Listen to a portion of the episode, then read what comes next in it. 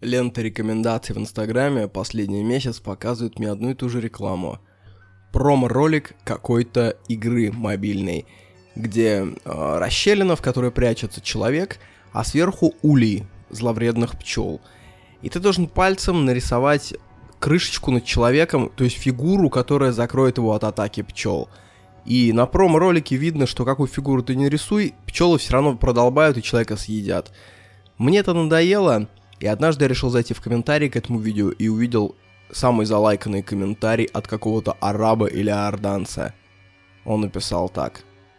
Только Господь сможет помочь этому несчастному. В наш мир метамодерна религиозный фундаментализм местами выглядит очень красиво, как старые пленочные камеры. Ну да ладно. У меня за пазухой есть более актуальный вопрос – надо ли нам ограбить Лионеля Месси? Или не надо? Ну как ограбить? Я имею в виду взять с него очень много налогов, например, 80%. Но посудите сами, у него состояние под миллиард долларов. Если ему оставить 200 миллионов, он будет жить очень достойно. Но при этом каждая тысяча баксов, которая для Месси не имеет значения, выданная какому-нибудь бангладешцу, может изменить его жизнь. Можем? Эээ... А чем это отличается от грабежа тогда? Есть такая точка зрения, что когда ты забираешь налогами какую-то сумму, например, треть, да, мы же знаем, что, что время — это деньги, деньги — это время. Получается, что забираешь 30% времени у этого человека. А помните, как это называлось в старые добрые времена? Барщина. Мы можем ли наложить на Месси барщину или нет? Некоторые говорят, что можем. Кроме того, что это будет просто выгоднее человечеству, Месси еще повезло, причем повезло дважды. Первое, то, что он родился трудолюбивым и талантливым. Два, то, что его качества в мире оказались востребованы именно в эту эпоху. Вы представляете, есть олимпийские чемпионы, например, по стрельбе из лука с закрытыми глазами в мокрых, тоскливых октябрьских собак. На Олимпийских играх вообще очень много странных видов спорта. Вот, допустим, такой вид спорта – эти люди большие профессионалы, ты лучший в мире стрелок. Но при этом ты даже не можешь накопить на бизнес-класс самолета, потому что доходы в своей сфере такие, что твой бизнес смотрит 56 человек, и то 35 из них, потому что не успели канал переключить. Месси же повезло обрести таланты именно в ту эпоху, когда популярен футбол. Родись ты на 100 лет... Да какие 100? Лет на 70 раньше, когда таких гонораров не было. Что это? Заслуга Месси? Ладно, Месси. Допустим, мы постановили Месси под нож, да? 80% собираем, раздаем бедным. Или даже не раздаем на руки, а, как считается наиболее прогрессивным, вкладываем в средства общественного пользования. В инфраструктуру, в школы, в парки, в больницы для бедных. Польза гигантская. А что насчет тебя, приятель? У тебя ведь тоже денег достаточно. Ну как, я знаю, что ты бедный, но с другой стороны, ты же богаче, чем бангладешец, который живет на 35 долларов. Ты же кроссовки купил за 65 долларов в том месяце. Прожил бы ты без кроссовок? Прожил. Тебя тоже под нож? И в этот момент ты прям чувствуешь внутри себя, как у тебя появляются большие-большие симпатии к либертарианству. И ты такой, ну как же так? Я заработал свои деньги честно. Ты не имеешь права отобрать. Вы не понимаете, прогрессивные налоги должны быть только для богатых. Я не богатый. Мне обязательно надо выпить этого крафтового кофе с утра. Мне обязательно нужна эта машина за 50 тысяч долларов. Пускай в кредит, но мне она нужна, вы понимаете, я не могу ездить на общественном транспорте, это мои первые блага. Вот Месси, который хочет летать на своем джете, это блажь. А вот на, я на машине, это не блажь, вы понимаете, большая разница. У Месси, да, у Месси много денег, а у меня немного. И это не лицемерие, это нормально. Это показывает, что ты здоровая особь. То, что сохраняет твой статус-кво, тебе кажется справедливым. Просто на подсознательном уровне ты вдруг резко ощущаешь симпатию к каким-то идеям. Когда ты болен, ты больше социалист. Когда ты на коне, ты больше либертарианец. Помните, в нашем детстве была такая качель в виде доски. На одну сторону садился один человек, на другой край другой человек. И они вот так вот раскачивались вверх-вниз. Вот для меня смена идеологии — это именно вот эти катания. Когда ты внизу, ты социалист. Когда тебя поднимает наверх, ты резко либертарианец. Опускает, снова социалист. повзаимодействовал с очень глупыми людьми, с большим самомнением, резко стал социал-дарвинистом. По февральскому похмелью ты сталинист. Дома кончилась питьевая вода, а за баклажкой идти через метель в соседний двор – вот ты уже симпатизируешь учением Мао Цзэдуна. Это такие, знаете, скрипты нашего сознания, выше которых мы не можем прыгнуть. Чтобы их перепрыгнуть, надо сознательно разбегаться. И в этом подкасте мы будем разбегаться. Но не только в сторону справедливости, хотя основной темой подкаста будет именно тема справедливости. По этому поводу мы обозреем одну очень фундаментальную книжонку. Начнем, ну что с чего, с тропического острова. Три дня назад мы сидели с великолепной женщиной на тропическом острове. Мы приехали туда специально. Мы приехали туда не за роскошью. Я не люблю роскошь, я не люблю показное потребление, я люблю робинзонаду. Я очень люблю разжигать костры в таких местах, где никто никогда их не сжег из такого материала, что до этого не пробовано. Я знаю, как горит береза. Я знаю, как горит м- сосна, как горит дуб, вяз, ольха, надежды. Но я не очень-то понимаю, как горит бамбук или сушеный кокос. Или, может быть, мангр. Вот я решил это и попробовать. На одном тропическом острове мы отошли 200 метров по скалам от пляжа. Причем такие скалы, знаете, где можно оставить просто череп. Опасные скалы. Мы добрались до бухточки. Бухточка была вся наполнена пластиком, потому что в момент прилива пластик со всего океану оседает на этих островах, как пенка из-под кофе на стенках стакана. Мы нашли огромное количество бамбука. Причем внутри бамбука было что-то типа пластика, он как-то туда просочился. Я его вытряхивал, колотил а, землю. Я нашел сухой кокос, он, кстати, тоже замечательно горит. Я нашел огромную, огромную корягу, которая, видимо, плавала лет 50 уже по морям, по океанам. Представьте себе такой, знаете, кубический метр дерева. Ты думаешь, ну сейчас я его изо всех сил подтащу, и ты его берешь и поднимаешь, как будто он из пенопласта. То есть из него вышла вся деревянность, весь дух лесной, и осталась только оболочка. Из этого всего был сложен костер. А в рюкзачках томилось ледяное пивцо, и свиной шашлычок. Но знаете, в тропиках развести костер оказалось сложнее, чем в средиземноморском климате и в средней полосе России. Виной тому влажность. Бумага не загорается, а просто тлеет.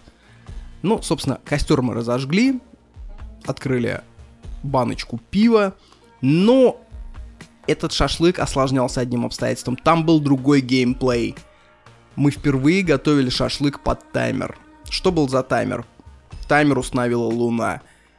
В этот день по графику должен был быть прилив.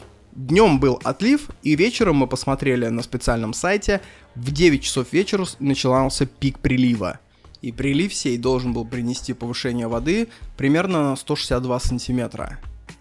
А, и мы посчитали, что если бы столько воды прибыло, то место, на котором мы сидели, оказалось бы сантиметров 50 под водой жечь костер под водой неудобно, поэтому у нас был определенный таймер. Мы набросали горящих веток на пути воды к нам. И когда мы слышали это значило, что Посейдон стал ближе к нашему мясу.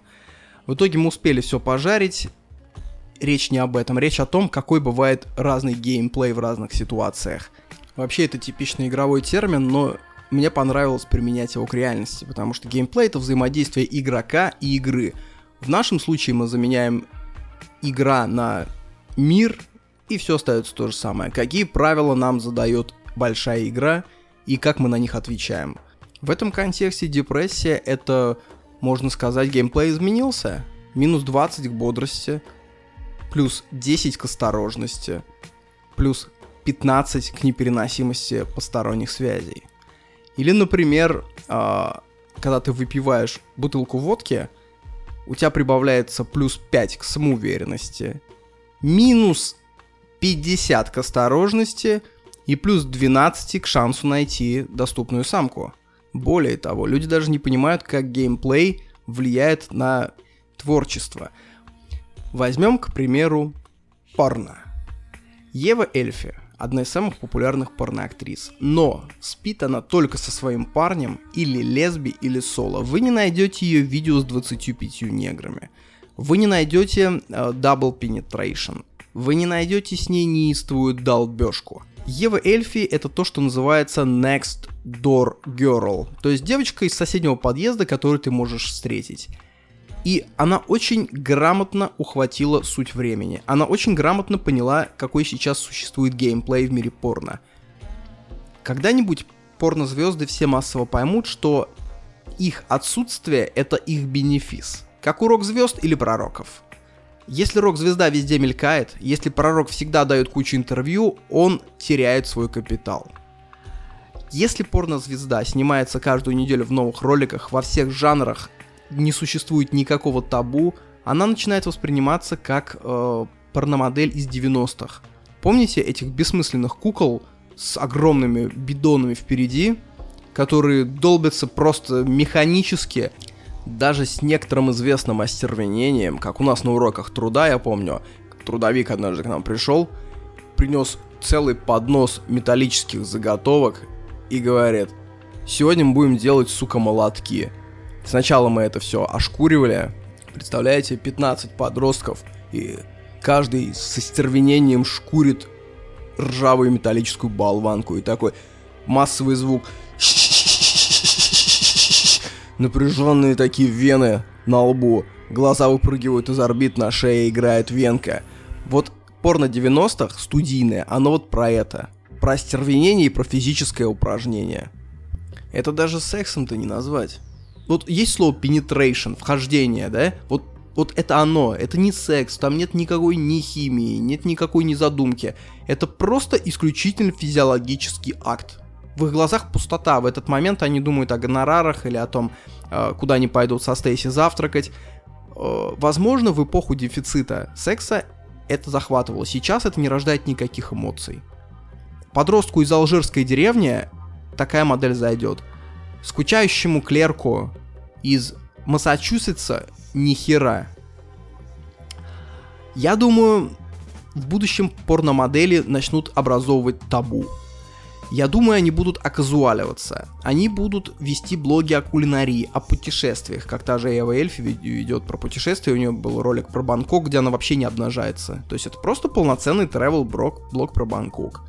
Секс займет то место, которое он занимает в жизни реального человека. То есть это какие-то доли процента.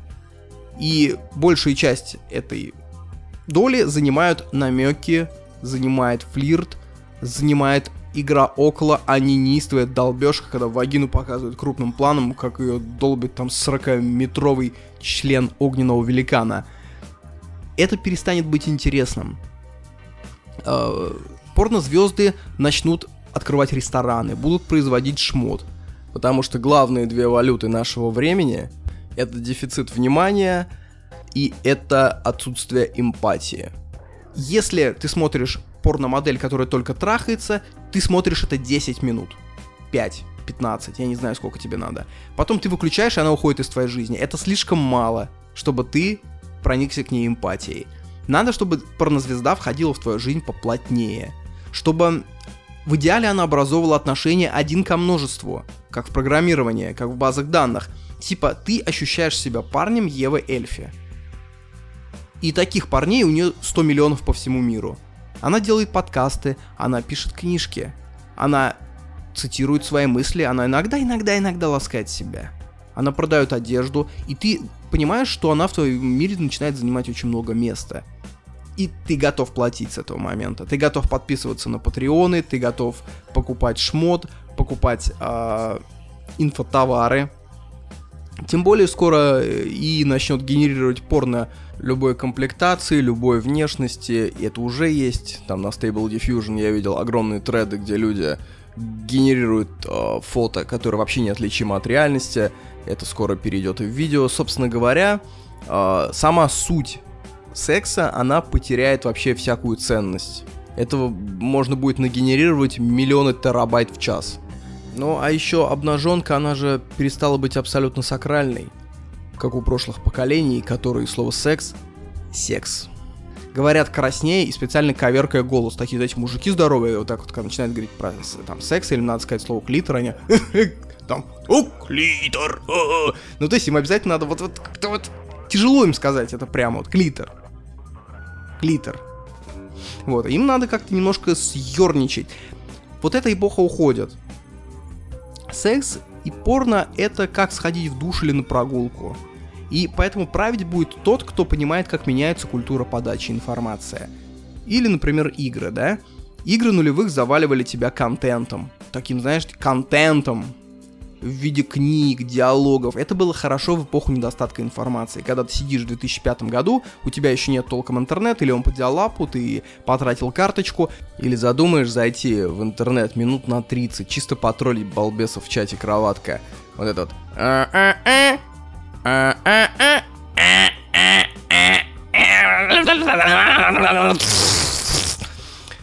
И в этот момент, когда ты только подключишься, к тебе начинает стучаться бабушка.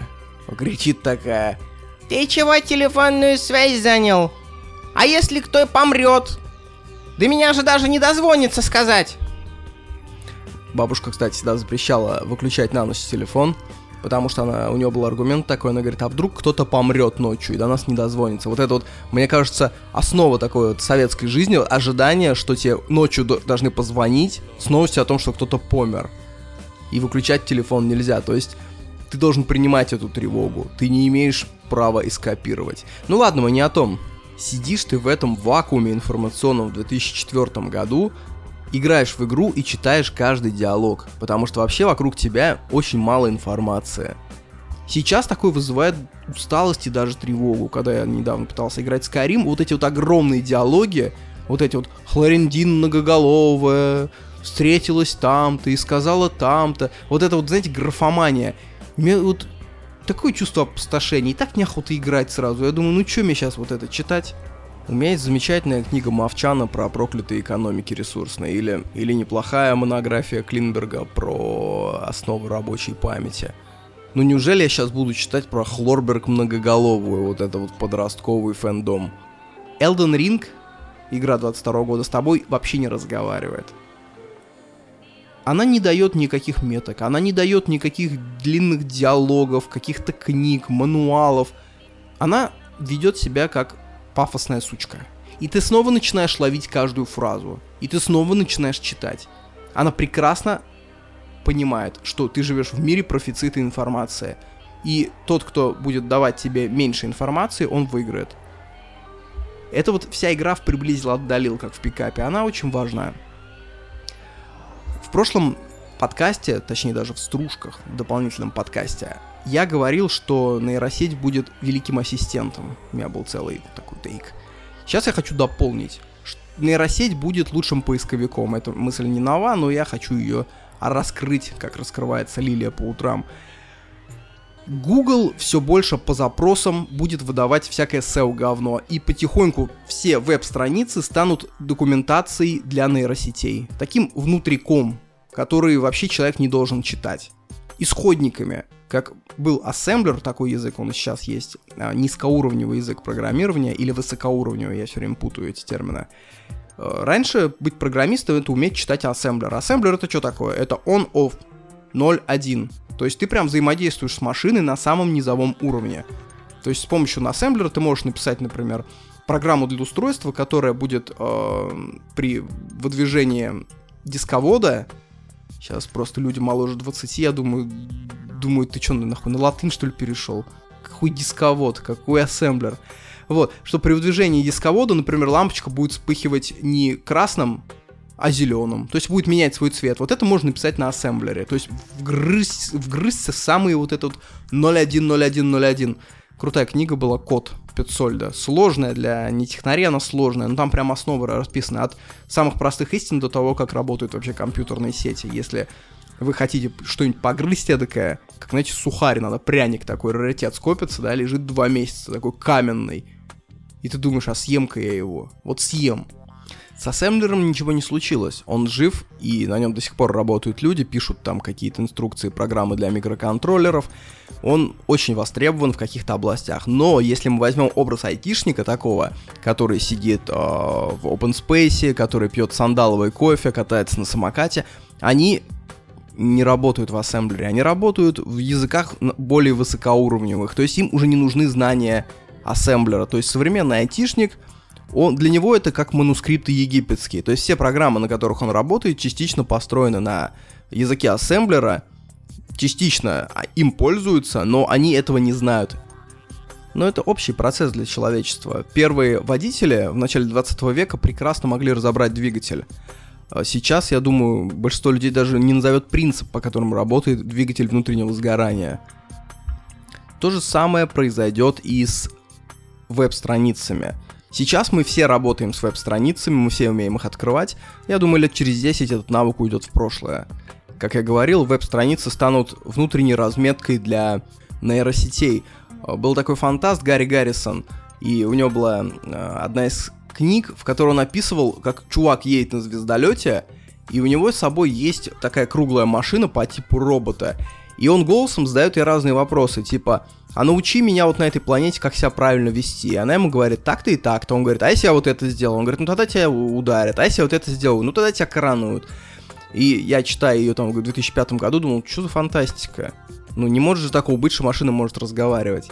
А в итоге это и будет. В итоге, я думаю, голосом люди будут гуглить. Просто будут разговаривать со своей машиной.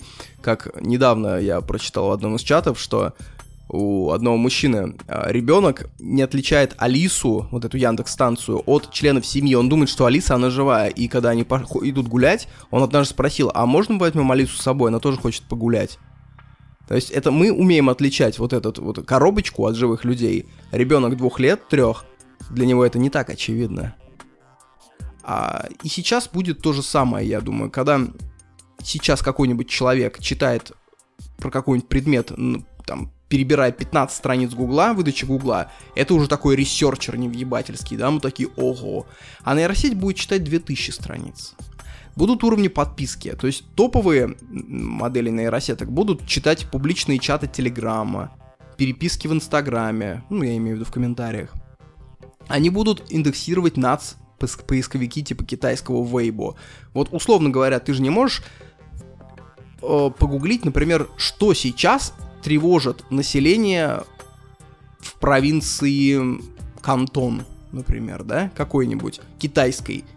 Если начнешь читать по гуглу, ну, я думаю, в гугле, ну, будет на это ссылок 5.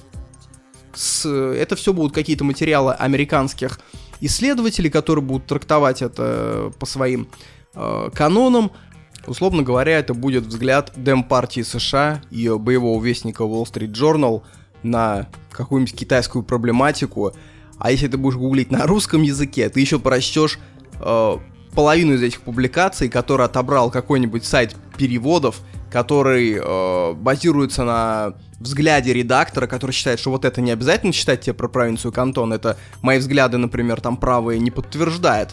А вот это подтверждает, вот это я тебе переведу. В итоге ты загуглишь, и ты получишь очень нерелевантную информацию про то, что тревожит жителей Кантона. Другое дело, если нейросеть проиндексирует все публичные чаты и весь китайский поисковик. Форумы китайские, закрытые какие-то группы. Если она это проиндексирует, ты получишь информацию совершенно другого уровня. Это совершенно иного уровня research, это совершенно иной доступ к информации. То есть какая-нибудь рядовая Юля из Барнауля по запросу микродермалы ноготочки, парень не пишет э, Куни, как заработать 10 тысяч, она будет получать инфу уровня погружения больше, чем сейчас делают в диссертациях. Но пользоваться этим никто не будет, разумеется. Когда говорят, что искусственный интеллект нас покорит, потому что он станет очень умным, я думаю, будет немножко другой процесс. Мы поглупеем. Мы будем тупее, но мы будем жить лучше. Аллилуйя. Еще я подметил такую, такой себе баг. Когда я вижу, что книга издана в издательстве Ман, Иванов и Фербер, для меня это антизнак качества. Скорее всего, мне эта книга не зайдет. Я это подметил, и я попытался это разобрать. То есть я получил так, наследство полный сарай и я его сейчас раз- разложу по полочкам. Почему так получается? И я это сделал, и я понял, э, в чем дело. Дело в том, что Ман Иванов и Фербер работает на другую аудиторию. Мы с ними находимся в разных расщелинах такого мира, как чтение. Сейчас расскажу. Мы с этой аудиторией Ман Иванов и Фербер живем на одной планете. Называется мир книг. Но они живут в одной расщелине, а я в другой. И в этих расщелинах действуют немножко разные температурные режимы, разное давление, разная кислотность. Конкретнее, они в расщелине под названием чтение как лайфстайл, чтение как субкультура. Они про печатные книги с качественной бумагой, большими буквами, хорошим шрифтом, э, обязательно на фоне э, емкость с малиной какая-нибудь. Откуда малина возьмется в феврале в Барнауле, тоже никому не известно. Это такая библиоэстетика, это когда нюхают книги, это когда делятся туду списками, когда в офисах приплачивают мотивацией вместо зарплаты, то есть у тебя зарплата 70 тысяч, зато доступ к корпоративной библиотеке. Это такой мирок в книге, в котором сосредоточены вот так вот витают, знаете, как вихрь вокруг вопроса, как стать креативнее, удобнее, приятнее, продуктивнее. Здесь нет экстремумов, здесь нет культуры, истории, самокопания. Это такая, знаете, самозацикленность, такой эгоцентризм. Это такой уютный офисный мирок, в котором ты мечтаешь прыгнуть с одной ветки на ветку повыше. А вопрос, что в корнях дерева, что на соседнем дереве, тебя интересует мало. Я с такими людьми сталкивался. Они обожают книги Ман Иванов и Фербер. Для меня это немножко душная камера. Мне хочется больше разнообразия. В моей расщелине кипит магма. Кислота уничтожает трилобитов. Э, я же лично читаю с планшета. Он слегка треснул, потому что однажды, когда я играл, я его задел пяточкой, и он упал прямо на пол. Ну ничего, не страшно, там понизу проходит трещина, читать не мешает. Я читал раньше с, с электронных чернил, с e-ink, потом понял, что это маркетинг, потому что глазам похер, потому что свет везде одинаковый. Просто когда ты читаешь э, с e-ink читалки, ты видишь отраженный свет. Когда ты читаешь с планшета, ты видишь свет из источника света. Но фотоны одни и те же. Они не несут какие-то другие заряды, они становятся какими-то более вредными. Это до сих пор те же самые фотоны. Кстати, было бы стильно, да, если в каком-нибудь бандитском триллере погоняло у какого-нибудь группировщика был бы фотон. Ну, тебе с этим вопросом только Фотон поможет. А где найти Фотона? Он за тобой стоит. Не, он уже в Африке. Фотон, бля. При свете солнца я читаю очень редко, поэтому планшет мне сойдет. Я не ем, читая, я не слушаю музыку, я не располагаюсь красиво и удобно. Когда я читаю, я просто проваливаюсь и записываю свои мысли о прочитанном. Для меня это какая-то форма успокоения, форма жизни. То есть в этот момент я, знаете, как говорят, когда ты рыбачишь, это время не засчитывается в срок жизни. Мне кажется, с чтением также. Просто я нахожусь в какой-то параллельном психическом состоянии. Э, свой сорт ЛС, ЛСД какой-то. Вот. Вот Ман, Иванов и Фербер, они немножко про другое, про то, что я писал выше. Поэтому мне их выбор не заходит. Есть издательства, которые прям для меня знак качества. Не буду их называть, потому что я давно подметил, что как только я что-то похвалю, эта штука тотчас же подкидывает мне подляну. И напротив, стоит мне что-то или кого-то отчитать, как в скором времени эта сущность начинает проявлять себя с лучшей стороны, и мне становится очень неловко. Я вообще не суеверный, но походу я суеверный. Как говорят у нас на Ставрополе, расклад Таро никогда лишним не бывает. Была история однажды. Мы сидели на вилле, у человека был день рождения, он снял виллу. Звучит как что-то на сверхбогатом, на самом деле, переведи это на среднеширотный русский. У пацана была днюха, коттедж сняли. И вот картина маслом. Кстати, что за выражение картина маслом? Почему только маслом? Давайте так, и вот акварель. Легкий пастельный набросок. Мы взрываем огромные кубатуры вот, сидим, кайфуем, играет рэпчик. Такая, знаете, тусовка, как из американского фильма. Дорвался я к тридцатке до таких тусовок. И вдруг меня кто-то трогает сзади, я разворачиваюсь и вижу, что там сидит чувак, и он разложил мне таро просто на меня. Прям на шезлонге. И в этот момент я прям ощутился героем фильма. То есть вот ты, ты взрываешь, смотришь в одну сторону, фристайлишь, оборачиваешься, там, там на тебя Таро разложено. Ну и я понял, в чем суть Таро. Знаете, психологически как это выглядит. Тебе говорят какую-то очень приятную вещь, которая в перспективе может сделать тебя очень сильным. Но снабжают это предостережением, типа, но если ты пойдешь туда, ты можешь потерять свою силу. Потому что если бы это был слишком мед тарошный, люди бы в это не верили. То есть Таро действует абсолютно по законам драмы, по которым действует любой роман, любой сериал, любая игра. Завязка, проблема, ложная развязка, правильная развязка, кульминация. То есть идеальный тарошник это такая смесь цыгана со Стивеном Спилбергом. Ну вот смотри, если бы я сел раскладывать, например, тебе Таро, я бы сказал, Слушай, ну как карты говорят? У тебя есть возможность проявить свои плюсы. У тебя есть один очень серьезный плюс, о котором ты знаешь. Назовем это козырь в рукаве, который дала тебе Вселенная. Но ты знаешь, не факт, что ты сможешь ее проявить. Для этого тебе нужны рядом верные люди. В первую очередь, женщина. Сейчас я вижу, что ты на этом пути. Итак, взгляд на его женщину бросаешь. А когда ты делаешь комплимент такой женщине, женщина тут же начнет говорить, ой-ой-ой, вот это похоже, правда, вот это похоже, дядька дело говорит, слушай, Ваня, слушай. И вот на самом деле Таро это больше про умение продавать, как я понял. Ну, опять-таки, я этого дела коснулся только на одной вечеринке, когда меня вот так потрогали по плечу и я обернулся, все. Выебываться не стану, мало чего в этом понимаю. Вот видите, то есть в рамках одной даже э, культуры чтения существует куча расщелин.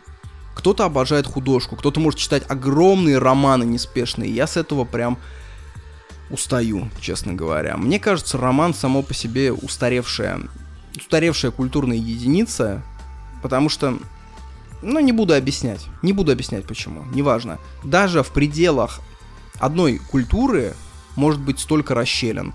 Другое дело, когда мы касаемся различия разных культур. Японской от американской, камбоджийской, от чеченской.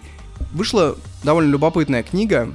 Это книга, по сути, рекламный буклет расширенный э, женщины-консультанта про diversity про разнообразие культур, она обучает, например, там какой-нибудь китаец есть, он едет во Францию работать, и она, ну, работает с ним в формате тренингов, чтобы он э, не рыгал на совещаниях, грубо говоря, вот так вот. Но, опять-таки, мой девиз «не знаешь, где обретешь». Я читаю и рекламные буклеты часто, я читаю и э, проходняк, потому что иногда самые интересные мысли я цеплял из самых неинтересных источников. Вот это так работает. Мы не можем это контролировать, мы не имеем над этим власть. Человек, который говорит, я вот буду читать только хорошие и смотреть только хорошие фильмы, мне почему-то кажется, он не разовьет подлинно высокий вкус. Потому что хороший э, киноман, он должен смотреть и плохие фильмы. Я в этом убедился. Потому что он должен знать, что есть плохо. Что и что из того, что считается плохо, на самом деле хорошо. Так формируется собственный вкус. Это тяжелый труд. Поэтому я прочитал эту книгу, и я даже ее сейчас коснусь. Мы будем подбираться потихоньку к подкастообразующей книге, знаете, как босс в Elden Ring. Сейчас мы убьем босса послабее, а верховный босс, вот он, глумится над нами на вершине замка. Есть такой тезис, что человек, который никогда не жил в чужой культуре, мало что понимает про свою. Как, помните, та рыба из анекдота? Старая рыба говорит, ну чё, молодежь, как сегодня водичка? Они такие, чё ты сказал? Чё такое водичка? Вот такие люди, которые никогда не покидали пределы своей культуры, они считают, что их культура в принципе ничем не отличается от других. Они считают свою культуру базовой. Ну, нормальная, людская, обычная, что сказать, ну, живем как все. А, то есть человек, который никогда не жил вне России долго, не взаимодействовал с другими культурными слоями, он вообще плохо понимает русскость. Вот это уже мой тезис. Ему тяжело отделить, первое, русскость от человеческого биологического, что есть у всех людей, и второе русское от индивидуального. То есть, если он когда-то встретит где-нибудь на улице китайца, он по этому одному китайцу будет судить о китайской культуре. А это неправда, надо пожить прям в китайской культуре, надо взаимодействовать массово с китайцами, с разными слоями, чтобы понять, что такое китайское. И в этой книге дается примерно 7-8 шкал, по которым отличаются культуры, и некоторые из них очень любопытные. Например, контекстность. Бывают культуры высококонтекстные и бывают культуры низкоконтекстные. Это что такое вообще? Что это за покемон? Контекстность — это такой баланс между тем, что говорится прямо ртом и что висит в воздухе. Это как, знаете, у японцев есть выражение «читать воздух». То есть понимать то, что не сказано. То, что спрятано в пробелах между словами. То есть, когда ничего не произносится, но все все поняли. Вот высококонтекстные культуры — это там, где произносится... То есть, слова не имеют отношения к правде. То есть, говорится одно, а на деле все понимают, что происходит другое. И низкоконтекстные культуры — это когда вот что говорится, так и есть. Проговаривается все. Самые низкоконтекстные культуры это Англия, это Соединенные Штаты, это Голландия, это Германия. Там абсолютно все говорится прямо. То есть когда мы видим там какую-то женщину из э, Англии, которая говорит, привет, я сейчас расскажу, как правильно производить акты дефекации и как получать оргазмы, нам кажется это каким-то, ну, не духовным, что ли. Ну, зачем так прямо говорить? Ну, почему она вот так вот смело, не стесняясь, говорит про такие вещи? Почему они так прямо говорят про деньги? Мы, критикуя вот эти культуры низкоконтекстные, мы попадаем в ловушку, которая называется критика справа. Представьте себе шкалу, слева идут низкоконтекстные, которые все говорят ртом, справа самые высококонтекстные. Русская культура примерно посередине, плюс-минус. Соответственно, все культуры, которые более низкоконтекстные, чем мы, мы критикуем справа. А, мы считаем их бездуховными ну как бы, ну они все говорят прямо, все про деньги, все тут же обсудили, там, дорогая, а как мы будем действовать, если станешь инвалидом? О, дорогой, ты можешь дать меня в дом престарелых, но вот с таким условием. Нам это кажется, ну как вы такое говорите? При этом вполне э, реально, что русский человек все то же самое сделает, просто сделает не обговаривая. Мы испытываем к этому аллергию, к обговариванию всего. Но мы можем попасть в ловушку, которая называется критика слева. Это когда русский встречается с японцем или тайцем, он просто охуевает, сколько они не проговаривают. И тут уже у русского другая реакция. А чего вы прям-то не говорите? В... Это чувствуется даже в языках. Английский богаче русского раза где-то в 4, в 3. А в английском где-то полтора миллиона слов, в русском где-то 400 тысяч.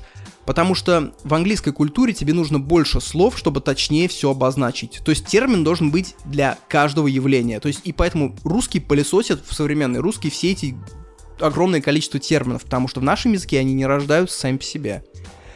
А, но в русском намного больше игры на суффиксах, на окончаниях, потому что высококонтекстность часто подается через вот эти вот приставочки, суффиксы, дефисчики. Вот послушайте, сил не хватает, селенок не хватает. Суффикс.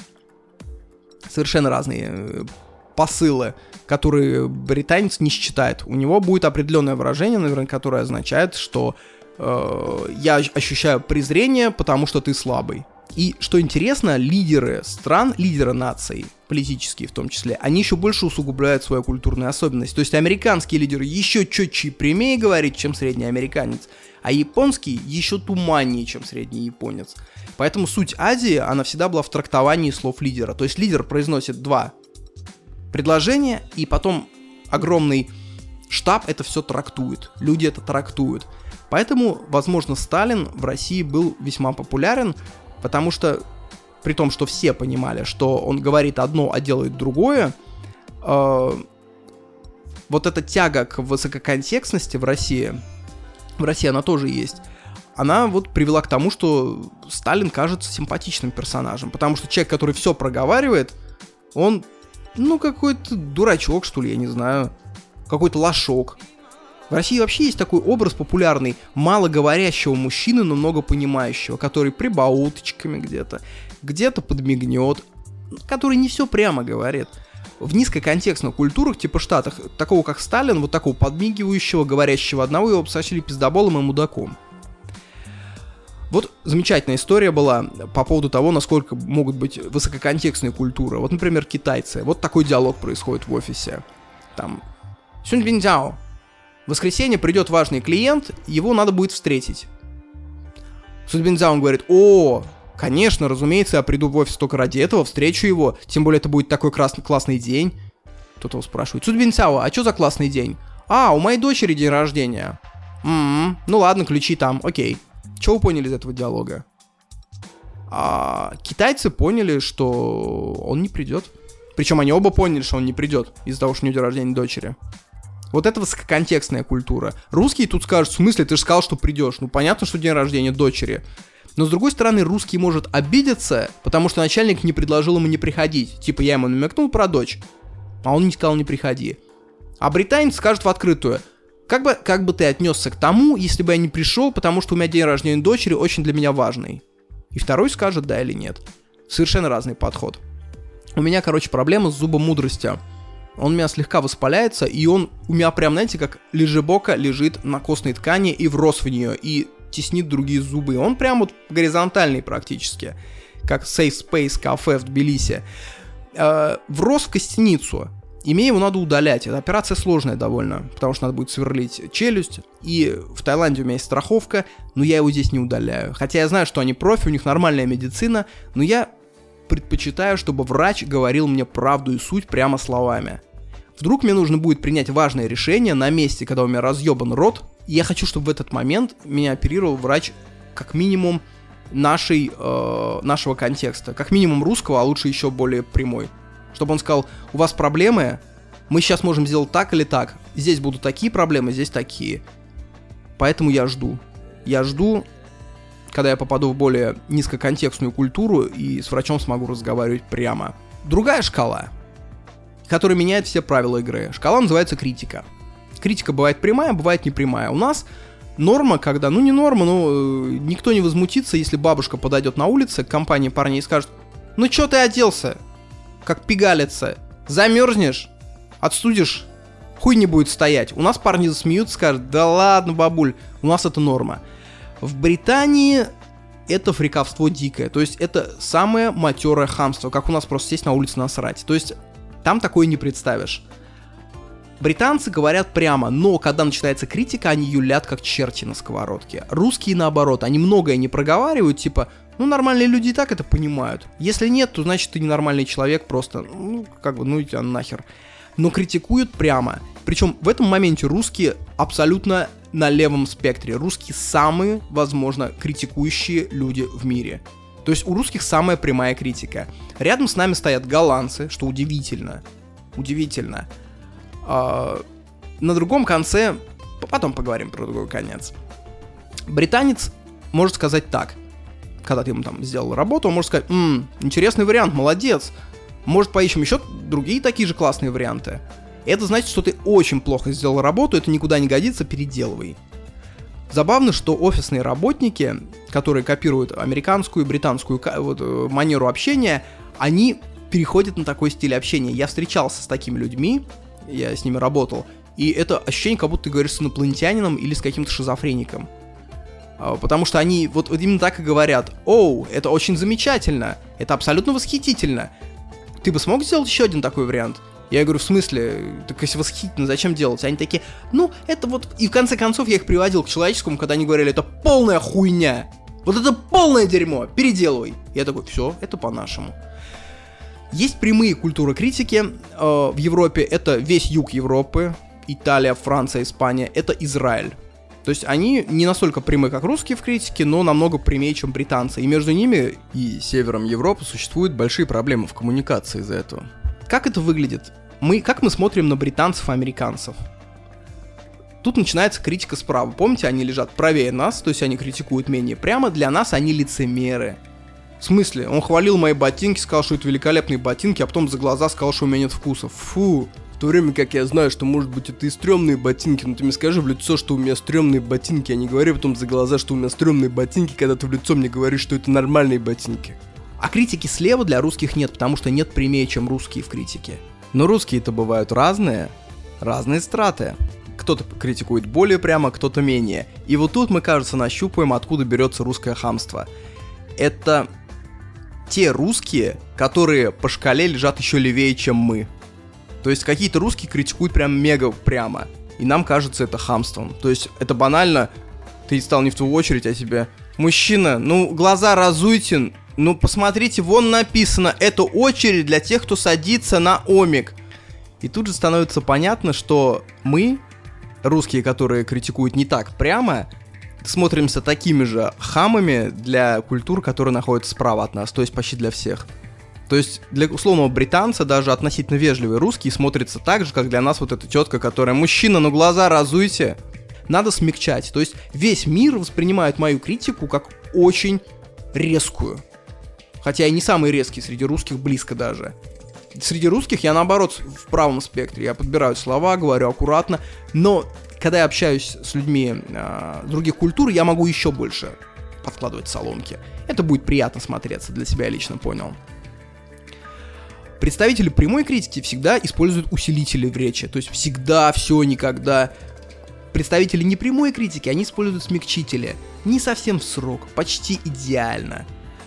Когда вот голландцы же рядом с нами, да, стоят по рядом по прямоте, вот они, знаете, у них прям целый фольклор, где они ругают американцев за их вот эти amazing, вау, когда они говорят, то есть сидят голландцы, выходят американские ведущие на конференции говорят, я безумно рад вас видеть. А так голландцы переглядываются и говорят, слушай, безумно рад, это когда ты в лотерею поднял, или там братана встретил, или там ПСВ в Лиге Чемпионов выиграл. Все эти вау, amazing, это фу. И французы за это, и испанцы их ругают. То есть они видят в этом лицемерие. А вот интересно, всегда ли общество США было по шкале критики очень непрямым? Мне кажется, нет. Мне кажется, старая Америка, она была очень прямой в плане критики. Я вчера себя лежал в 2 часа ночи и листал Википедию. Я открыл Джорджа Буша младшего, и там была графа такая, президент Соединенных Штатов, предшественник. И охлоп на фамилию предшественника, Билл Клинтон. Потом оп, Джордж Буш старший предшественник. И вот я вот так кликал на предшественника и смотрел фотографии просто. Мне было интересно, когда фотографии станут черно-белыми раз, когда черно-белые фотографии президентов станут сепией 2, и когда э, фотографии сменятся ломографией 3, и когда ломография сменится рисунками 4. Практически все это я получил. Э, вы представляете, кстати, фотографии есть практически у всех президентов США, кроме самых-самых, по-моему, пяти первых. Так вот, отматывая назад, я увидел, как меняются типажи. Как исчезает довольная улыбка с лица, которая появилась в 20 веке. Как начинают появляться морщины на лбу, суровые настороженные лица. Это все начинается где-то с конца 19 века, если вы докручиваете до этих времен. Если вы доходите до таких малоизвестных широкой публике американских президентов, как Улис Грант, как Хейс, как э, Джеймс Гарфилд. Э, большинство президентов США вы не назовете, вы назовете их десяток максимум, если разбираетесь. И, что интересно, я прям увидел в этих лицах таких суровых мужиков суровых, сибирских, генерал-губернаторов, купцов первой гильдии, основательных, увесистых, строгих, которые никогда не будут кричать «Вау, amazing!» Они скажут так – пойдет. И ненароком такая мысль закрадывается нетолерантная, а вдруг нет такого понятия, как культурные особенности. Вдруг есть понятие, как развитость и неразвитость. То есть человек неразвитый, он недоверчив, он иерархичен, он э, злопамятен, он жесток. И у него есть на то причины. Не потому, что он интеллектуально туп, а потому, что он живет в очень суровом обществе, где оступился, упал, где по улицам ходят нищие – где нет государства общего благосостояния, где государство слабо. То есть, возможно, с развитием общества ты начинаешь двигаться по шкале. По одной из этих шкал ты становишься менее иерархичным, потому что исчезает идея, что начальник это сверхбог. Ты становишься более приверженцем более непрямой критики, потому что понимаешь, что иногда э, кричать человеку в лоб свою правду это не лучшее решение ты становишься более низкоконтекстным, потому что общество низкоконтекстное в целом более эффективно, я думаю. Потому что вот это вот умалчивание, потому что, ну, все нормальные люди это и так понимают, это плохо работает.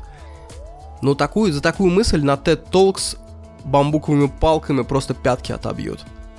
Поэтому улыбаемся широко, говорим diversity и продолжаем слушать дальше.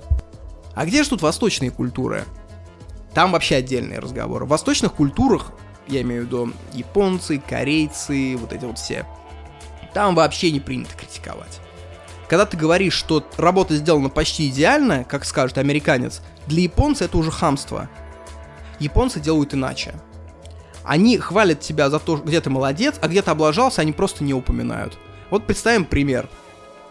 Э, как отнесутся представители разных культур к критике. Ты, как подрядчик, построил сарай. Там все зашпаклевал, покрасил. Причем зашпаклевал прям хорошо, а покрасил, ну, очень плохо. Русский скажет как? Он так зайдет, посмотрит, скажет, а что так хреново покрасили-то? Причем девочка скажет так вот, Саш, ну прям очень плохо покрасили. А мужик такой скажет, э, ты, бля, игрушка, ты хуль как покрасил. Интеллигент скажет, м-м, очень, знаете, печально покрашено, очень, нас не устраивает этот результат. Но по сути все верно. Русский сразу переходит к негативу, к сути. Голландец скажет так, О, слушай, покраска какая-то странная, наверное, это придется переделать. Сожалею. То есть тоже сразу к сути, ну вот более мягко. Американец скажет как? О, круто аж поклевано. Покрашено, кстати, тоже почти идеально. А, могли бы мы улучшить покраску, убрав, например, вот эти пятна, или нанести все заново, как думаешь? Японцы, они вообще про это ничего не скажут, они встретятся за едой, и потом скажут исполнителю за едой. Шпаклевка отличная. Угу. Все. Про покраску ни слова японец поймет, что покраска говеная, надо переделать. И вот все межнациональные конфликты, они вот базируются на том, что мы по-разному понимаем эти шкалы все. Ну, когда я говорю про эти культуры и про эти все различия, вы же понимаете, что это не значит, что абсолютно все американцы будут говорить «Вау» и «Amazing». Есть большая страта американцев, которые очень прямо критикуют. Их, например, там 5%, но, учитывая население Америки, это миллионы людей – и эти люди, они, я думаю, находятся немножко в оппозиции культурологической к, к остальному населению. Они считают их условно лицемерами. Может быть, это люди голосуют за Трампа, может быть, они живут где-нибудь во Флориде. И отсюда берется феномен, когда условно американец переезжает в какую-нибудь там Россию, делает ферму и говорит, слушайте, а мне тут нравится в России, все четко. Просто он может быть представителем э, прямой критики. И в Штатах он все время сталкивался с тем, что общество его из-за этого отвергает. А он их считал лицемерами погаными. А тут он приезжает в Россию, где все говорят прямо, и он понимает, что вот тут вот он среди своих. В этом плане, наверное, иммиграция это очень полезная вещь. Потому что она позволяет людям, которые не чувствуют себя в родной культуре как дома, найти себе культуру более похожую. Uh, у нас тут был один чувак, который нам помогал в плане квартир. И вот он русский, но он настолько близок к тайцам по менталитету, мне этот менталитет, есть, честно, далек от меня. А, например, он очень лояльно относится ко времени. То есть он может сказать, я приеду завтра и не приехать. То есть и просто ничего не написать. Э, поначалу я злился на него, потом я понял, что он просто нашел свою культуру тайскую. Э, он очень высококонтекстный. То есть от него никогда не услышишь ничего, у него такая мягкая улыбочка, при этом он может просто мягко саботировать, что ему не нравится. При этом я видел, как ему в России, в нашей э, культуре было, наверное, сложно жить. Поэтому замечательно, что он нашел свою культуру.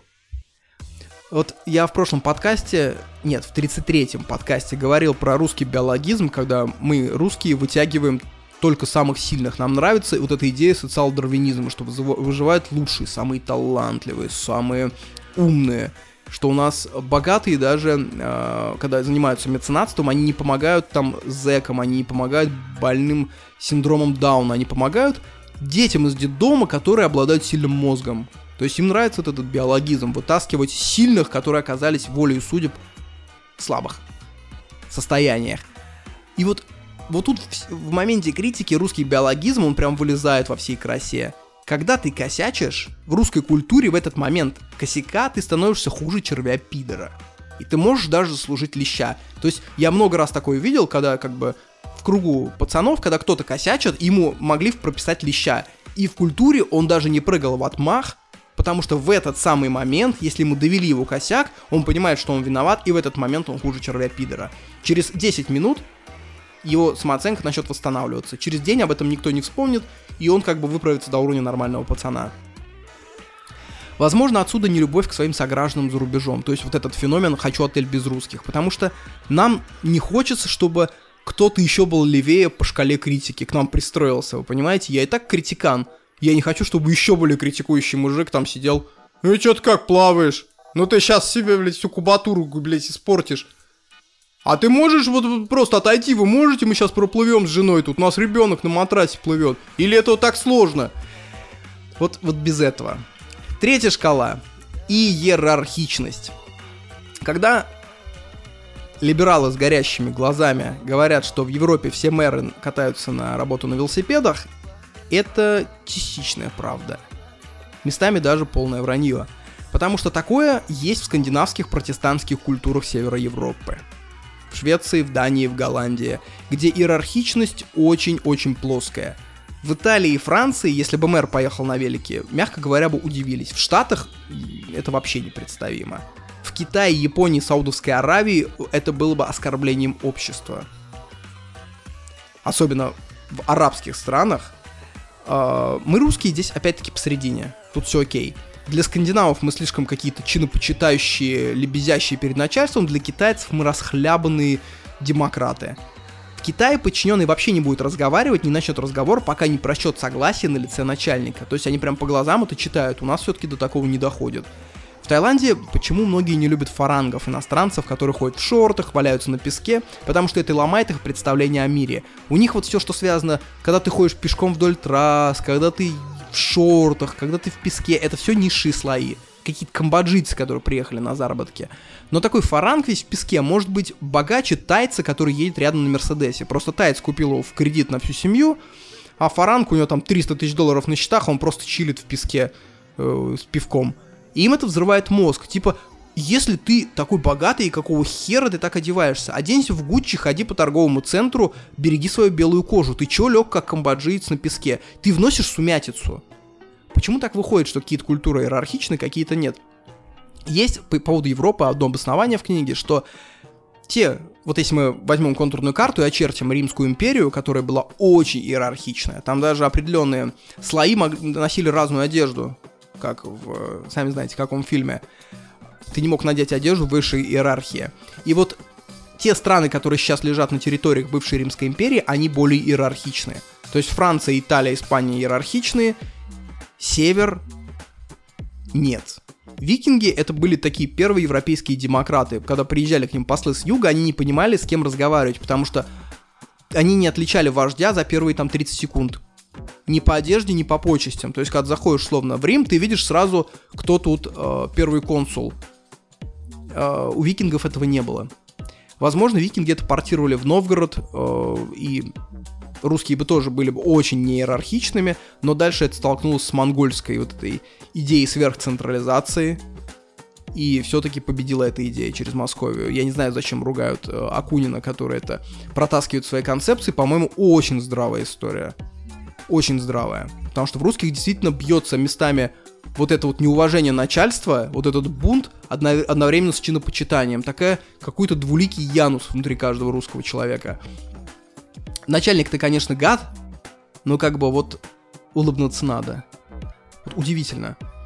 Второй, вторая причина, почему так происходит, это протестанство. Те страны, которые были протестантскими, это какие у них идеи? Труд ради труда, деньги без показательного потребления, э, труд есть угода Богу, надо быть богатым, потому что это угодно Богу. Вот это вот все. Там низкая иерархия всегда. То есть там вполне нормально в Голландии, когда рядовой сотрудник может подойти к директору, и они вместе на великах поедут домой. У нас, ну, это непредставимо. Тем более в какой-нибудь Саудовской Аравии. По мне, вообще идеальная иерархия — это иерархия по компетенциям, иерархия стихийная. То есть я лично понимаю, как я это действую. Там, где я не силен, я отдаю инициативу вообще без труда. Мне не тяжело быть послушным, там, где я ничего не соображаю, я вижу, что человек рядом шарит в этом. Там, где я хорош, я беру инициативу в свои руки, потому что я понимаю, что тут я могу действовать. И меня очень раздражают те, которые пытаются быть лидером во всем, в силу своей энергичности. Такие, знаете, ведущие харизматики. Вот у меня всегда с ними не складывались отношения, потому что они самоуверены, но они всегда затаскивают компании в полную жопу, а затем убеждают всех, что это общая вина, или находят какого-то кадла отпущения среди самых смирных. То есть идеальная мужская компания — это иерархия по компетенциям. То есть, если ты в компетенции хорош, ты становишься на этом поприще диктатором на время компетенции. То есть, я еду за рулем по сложной дороге, я диктатор.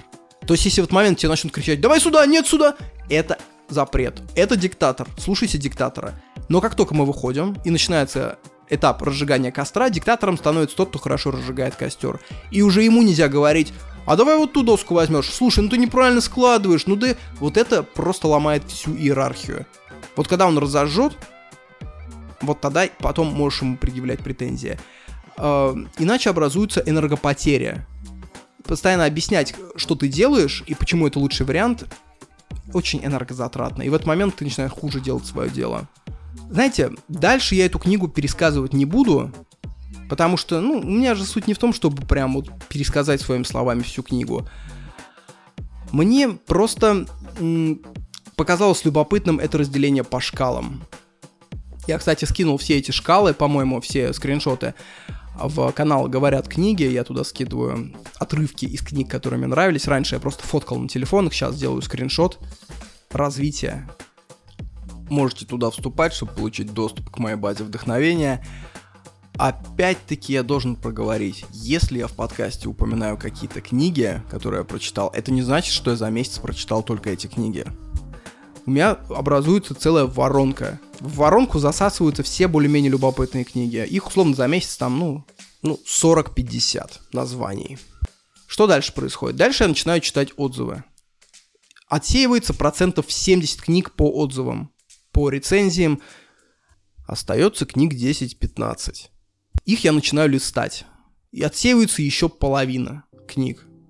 Я понимаю, что либо слог слишком водянистый, либо слишком мудрено, то есть я тоже не люблю, когда можно было сказать проще, и человек начинает использовать слова маркера статуса, чтобы показать, что он больше имеет доступ к более элитным словам, к более элитным конструкциям. Как правило, такие книги ничему не учат, кроме узколобости. Остается книг 5-6. Эти книги я начинаю читать. Из них половину я бросаю где-то на сотой странице, когда я понимаю, что мысль высказана, а дальше автор занимается перекатыванием из пустого в порожнее. И получается, что книги 3-4 я дочитываю, из которых в подкаст попадает одна, максимум две. Остальные просто хорошие книги. Я делаю из них скриншоты, ну, как-то не набирается. Вот, говорят, книги, это все есть. Там уже, по-моему, по тысячу скриншотов за 5 лет. От рекламных брошюр, как говорится, до трудов Аристотеля. Все на свете, не знаешь, где обретешь. И есть еще закрытый чат подписчиков. Вот это прям радость, как он развивается – с удовольствием каждое утро читаю. Сидят люди со всех участков земли, от Новой Зеландии до Пакистана. Люди даже, которые в Турции там э, попадали под землетрясение, до людей, которые сидят где-то в Штатах, зарабатывают по 200 тысяч в год. Короче, и в том числе маргиналы откуда-то с Пензы, которые и все вносят свой опыт. А почему это важно, я скажу чуть позже. Почему важно, чтобы в компанию вносился опыт совершенно разных слоев. Это образует такую, такую смесь, которая чрезвычайно поучительна и чрезвычайно любопытна. Собственно говоря, вы залетаете туда, вы подписываетесь на чат и на канал, они оба закрыты, они оба через Patreon и Boosty, собственно, ссылки будут в описании. А, и вы тут же получаете доступ к подкасту дополнительному. Я еще веду дополнительный подкаст минут на 30, если вам этого мало. Называется «Стружки». То, что не попало по сценарию в основной подкаст, какие-то маленькие мысли, таким калейдоскопом я вставляю. Например, вот в этих стружках будет почему повесточка нормальная штука, почему мы можем быть несчастными, хотя у нас все заебись, как я заработал деньги на стрижку до конца жизни – Э, как я украл у ланкийцев их жестикуляцию. Психотипы игроков по Бартлу и почему это любопытно. Оказывается, что русские в вопросах игр действительно уникальная нация, одна из трех. Как я вылавливаю практики прошлого из э, книг 19 века. И как я встретил одного, видимо, арабского миллиардера просто случайно. И как мы с ним познакомились история. Ну, а то, что он миллиардер, вы поймете из э, выпуска. То есть, и удивительно место, где я его встретил. Обычно за такими гоняются на бизнес-конференции. Я его встретил около болота. Ну ладно, это будет в стружках, это будет калейдоскопично, а сейчас продолжаем. Мы уже коснулись темы справедливости, да? Какая система иерархии, например, справедлива? И раз уж мы коснулись, я предлагаю пойти... Есть в Гарварде такой мужчина, очень видный профессор, по имени Майкл Сэндл.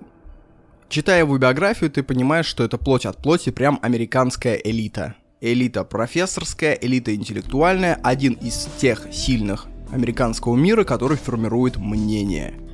И он прямо пишет то, что Россию надо задушить. Нет, он про это не пишет, он написал очень взвешенный, очень замечательный труд про справедливость, на каких платформах все это вообще стоит. И тут смешно. Книга издана в издательстве Ман, Ванов и Фербер. Извини, меня добрый Ман, добрый Иванов и добрый Фербер. Или вы, я не знаю, я вообще их представляю как мужчину с тремя головами по типу Цербера. Простите меня все трое, выбор книги замечательный. Не старайтесь останавливать подкаст, записывать эти книги, все будет в описании, как и всегда. Мне эту книгу посоветовал подписчик. Бывают такие случаи, когда подписчики пишут рекомендации, и бывают такие случаи, когда рекомендации замечательные. Дай ему бог долгих лет жизни и еще 500 тысяч таких книг. Книга про справедливость. И это подкастообразующая книга в этот раз. На самом деле книга может внести даже экзистенциальный ужас. Потому что по прощению книги становится понятно, что справедливости вообще не бывает. Справедливость... Единой справедливости не бывает. Справедливость бывает в рамках какой-то платформы. И когда ты перескакиваешь с одной платформы на другую, вещи, которые казались несправедливыми, резко начинают казаться справедливыми. Вообще, эта книга родилась из цикла лекций, который он читал лет 20, и почему мне нравятся книги, которые написаны по основам лекций, потому что они выдерживают очень серьезную критику. То есть, когда ты читаешь лекцию, мало-мальски любое нелогичное место становится прицелом для студентов. Они тут же начинают спрашивать, профессор, а ведь вы сказали, что так, а вы уверены, что вот, вот и так вот? Он это дополняет. Поэтому книга в каком-то моменте, наверное, безукоризнена. Она прошла горнило студенческой критики. Ну что, давайте ее как раз обозрею целиком. Конечно, вам стоит ее прочитать. Потому что книга эта, она на самом деле не дает каких-то ответов. Это не быдло науч-поп. Кстати, недавно нащупал такое понятие, как быдло науч-поп. Это книга, которая быстро знакомит тебя с терминологией и говорит, надо думать так. Все прогрессивные люди думают сейчас вот так. Если ты так не думаешь, ты, наверное, отсталый. Come on. Из тебя делают такую попку, болтающую терминами. Кофейную попку из первого мира. Тут же наоборот, книга навеивает чудовищный хаос в голове. И все эти размышления, ты прочитав книгу, у тебя ничего не укладывается. Но ты чувствуешь, как многие бастионы пали, и ты начинаешь мыслить свободнее. И все эти размышления, вся эта сумятица нужна для чего? Не для того, чтобы хаос навести, а для того, чтобы никакой отец государства не вытравил из общества желание дискутировать. Главная беда нашего общества сейчас российского, что массово исчезла дискуссия. Я считаю, все беды прошли от этого. То есть, конечно, дискуссия сохраняется на интернет-площадках, но десятки миллионов русских отрезаны от дискуссий и от размышлений. А это страшная вещь. Так вот, эта книга не быдло науч-поп, это книга рассуждения когда автор сам говорит, есть так, есть так, есть так, а как так, ну я думаю, вот так вот, ну и к этому есть критика. Вообще справедливость может базироваться на трех основах. Первое – это всеобщее благосостояние. То есть справедливо – это когда в целом большинству хорошо. Богаче. Это такая идея стабильности, главное не бухтеть. Вторая – это справедливость на основе свободы. То есть права нельзя нарушать, даже ценой богатства. Сегодня ты теряешь свободу, завтра ты теряешь и богатство. Свобода первична. И третья основа — это добродетель. То есть есть некие постулаты, такие нравственные, высеченные Моисеем. Ну или не Моисеем, или Кантом.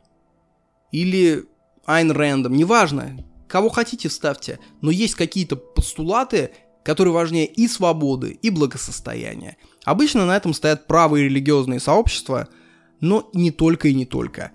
Сразу давайте возьмем пример с вагонеткой, которая идет, и тебе надо выбрать толстого мужика ты задавишь или пять человек. И этот пример сразу идет нахер, потому что он пошлый, а он во всех мемах. Неинтересный пример. Возьмем другой. Американские разведчики в Афганистане сидят на холме, внизу деревня. В деревне очень важный террорист, бандит, наркоторговец – И деревня это, собственно, его бандой захвачена. А три американских разведчика на холме. Они передают какие-то данные в штаб, они анализируют, ну, собственно, это их, их работа. Три человека сидят на холме. Вдруг они слышат сзади шум. И видят, как идет скот. И со скотом идут два пастуха. И они поняли, что два пастуха их случайно обнаружили. Разведчики наводят на пастухов автоматы, и начинается совет. Один говорит, слушай, давайте их ликвидируем. Они ведь пойдут, они сдадут нас, и операция будет провалена. Второй устраняется от выбора, говорит, вот как большинство сделает, так и я. Я не могу такое принимать. И голос третьего оказывается решающим. Он говорит, слушайте, я добрый христианин. Заповеди моей главной книги гласят, что мы не можем убивать невиновных просто так. Поэтому мы их отпустим. Их отпустили. Через 30 минут разведчиков американских окружает банда – и ликвидируют. Причем ликвидируют двоих, а третий, который, у которого христианские ценности, он раненый умудряется скатиться с холма, идти как Мересьев по пустыне и в итоге попасть в деревню к пуштунам, которые были союзники американцев. В общем, он выжил. И потом он сказал так, «Моя добродетель христианская, говорит, привела к страшной ошибке. Я принял категорически неправильное решение. Я думал, что я принимаю решение из морали, но в итоге оказалось, что я потерял просто своих боевых товарищей. Потому что эти пастухи пошли тут же в деревню и сдали их боевикам, сказали, там двое американцев сидит, трое американцев, что-то взяли нас, отпустили. И вот видите, как меняется наша мысль. Только что, я думаю, люди, которые начинали слушать эту историю, они думают, ну да, нельзя убивать невинных пастухов. А после того, как пастухи сдали, они думают, надо было их убить. А что вы скажете, если деревня была захвачена, и родственники этих пастухов были частично в заложниках, и если бы узналось, что они видели разведчиков, но не сказали, я думаю, ликвидировали бы всю деревню. И вот тут уже как бы снова крестьяне кажутся нам, ну как бы они были подставлены в такие обстоятельства. Мы запутались. А понимаете, и это очень хорошо, что мы запутались. С этого момента начинается истинное раздумие. Я вижу еще четвертую платформу для Справедливости самое уебищное и самое мерзкое – это основа личного опыта. Когда страдавший считает справедливым, чтобы другие тоже пострадали. Было, например, такое явление в русских деревнях, называлось сноховчество. Можете погуглить, но я вам сам лучше расскажу. Это когда 16-летний женишок приезжает там с 14-летней невестой домой, и потом эту невесту трахает не только жених, а его батя еще. Потому что его батя это там 35-летний мужик, а тут там 14-летняя девчонка. Это называлось сноховчество. Так вот, на каком основании батя считает справедливым трахать жену своего сына? Ну, наверное, не с точки зрения свободы, и не с точки зрения благодетеля, и не с точки зрения общего блага. Я думаю, на основании четвертой платформы, а четвертая платформа это что такое? Ну, вот когда я был маленьким, мою жену батя трахал, дед трахал, ну и я буду. На этом стоит армейская дедовщина – типа нас мучили, мы тоже будем мучить. На этом основании рассуждают люди, которые порят детей. Ну нас же пороли, и я буду пороть. Но он этот вообще не рассматривает, эту платформу, потому что тут, мне кажется, вообще дискуссия невозможна. Это просто мерзость в чистом виде. Так вот, давайте теперь каждую из этих трех платформ будем разбирать детально. Начнем с э, справедливости на основе благ. Справедливо, когда большинству хорошо. Мы возьмем идею о том, что справедливо, справедливое решение, распределение, это когда в целом в системе накапливается больше благ. На этом столи, стоит такая идеология, как утилитаризм. Бентама был там в 18 веке в Англии такой дядька Иеремия Бентам. Утилитаризм это бетонная вещь. Такая, знаете, как молоток, железо, хуй сломаешь. То есть, вроде бы звучит очень логично. Блага при любом решении должны перевешивать неудобства. То есть представьте, у нас есть компания, и мы решаем какой отель снять. Подороже, но ближе к пляжу, либо подешевле, но подальше. И мы с точки зрения неудобств и благ определяем, где больше совокупно накапливается благ при каком решении, и такой вариант и выбираем. Был такой рассказ про город, где все идеально, где мужья любят жен, жены не изменяют мужьям, благосостояние, все гуляют по паркам, все прекрасно в городе.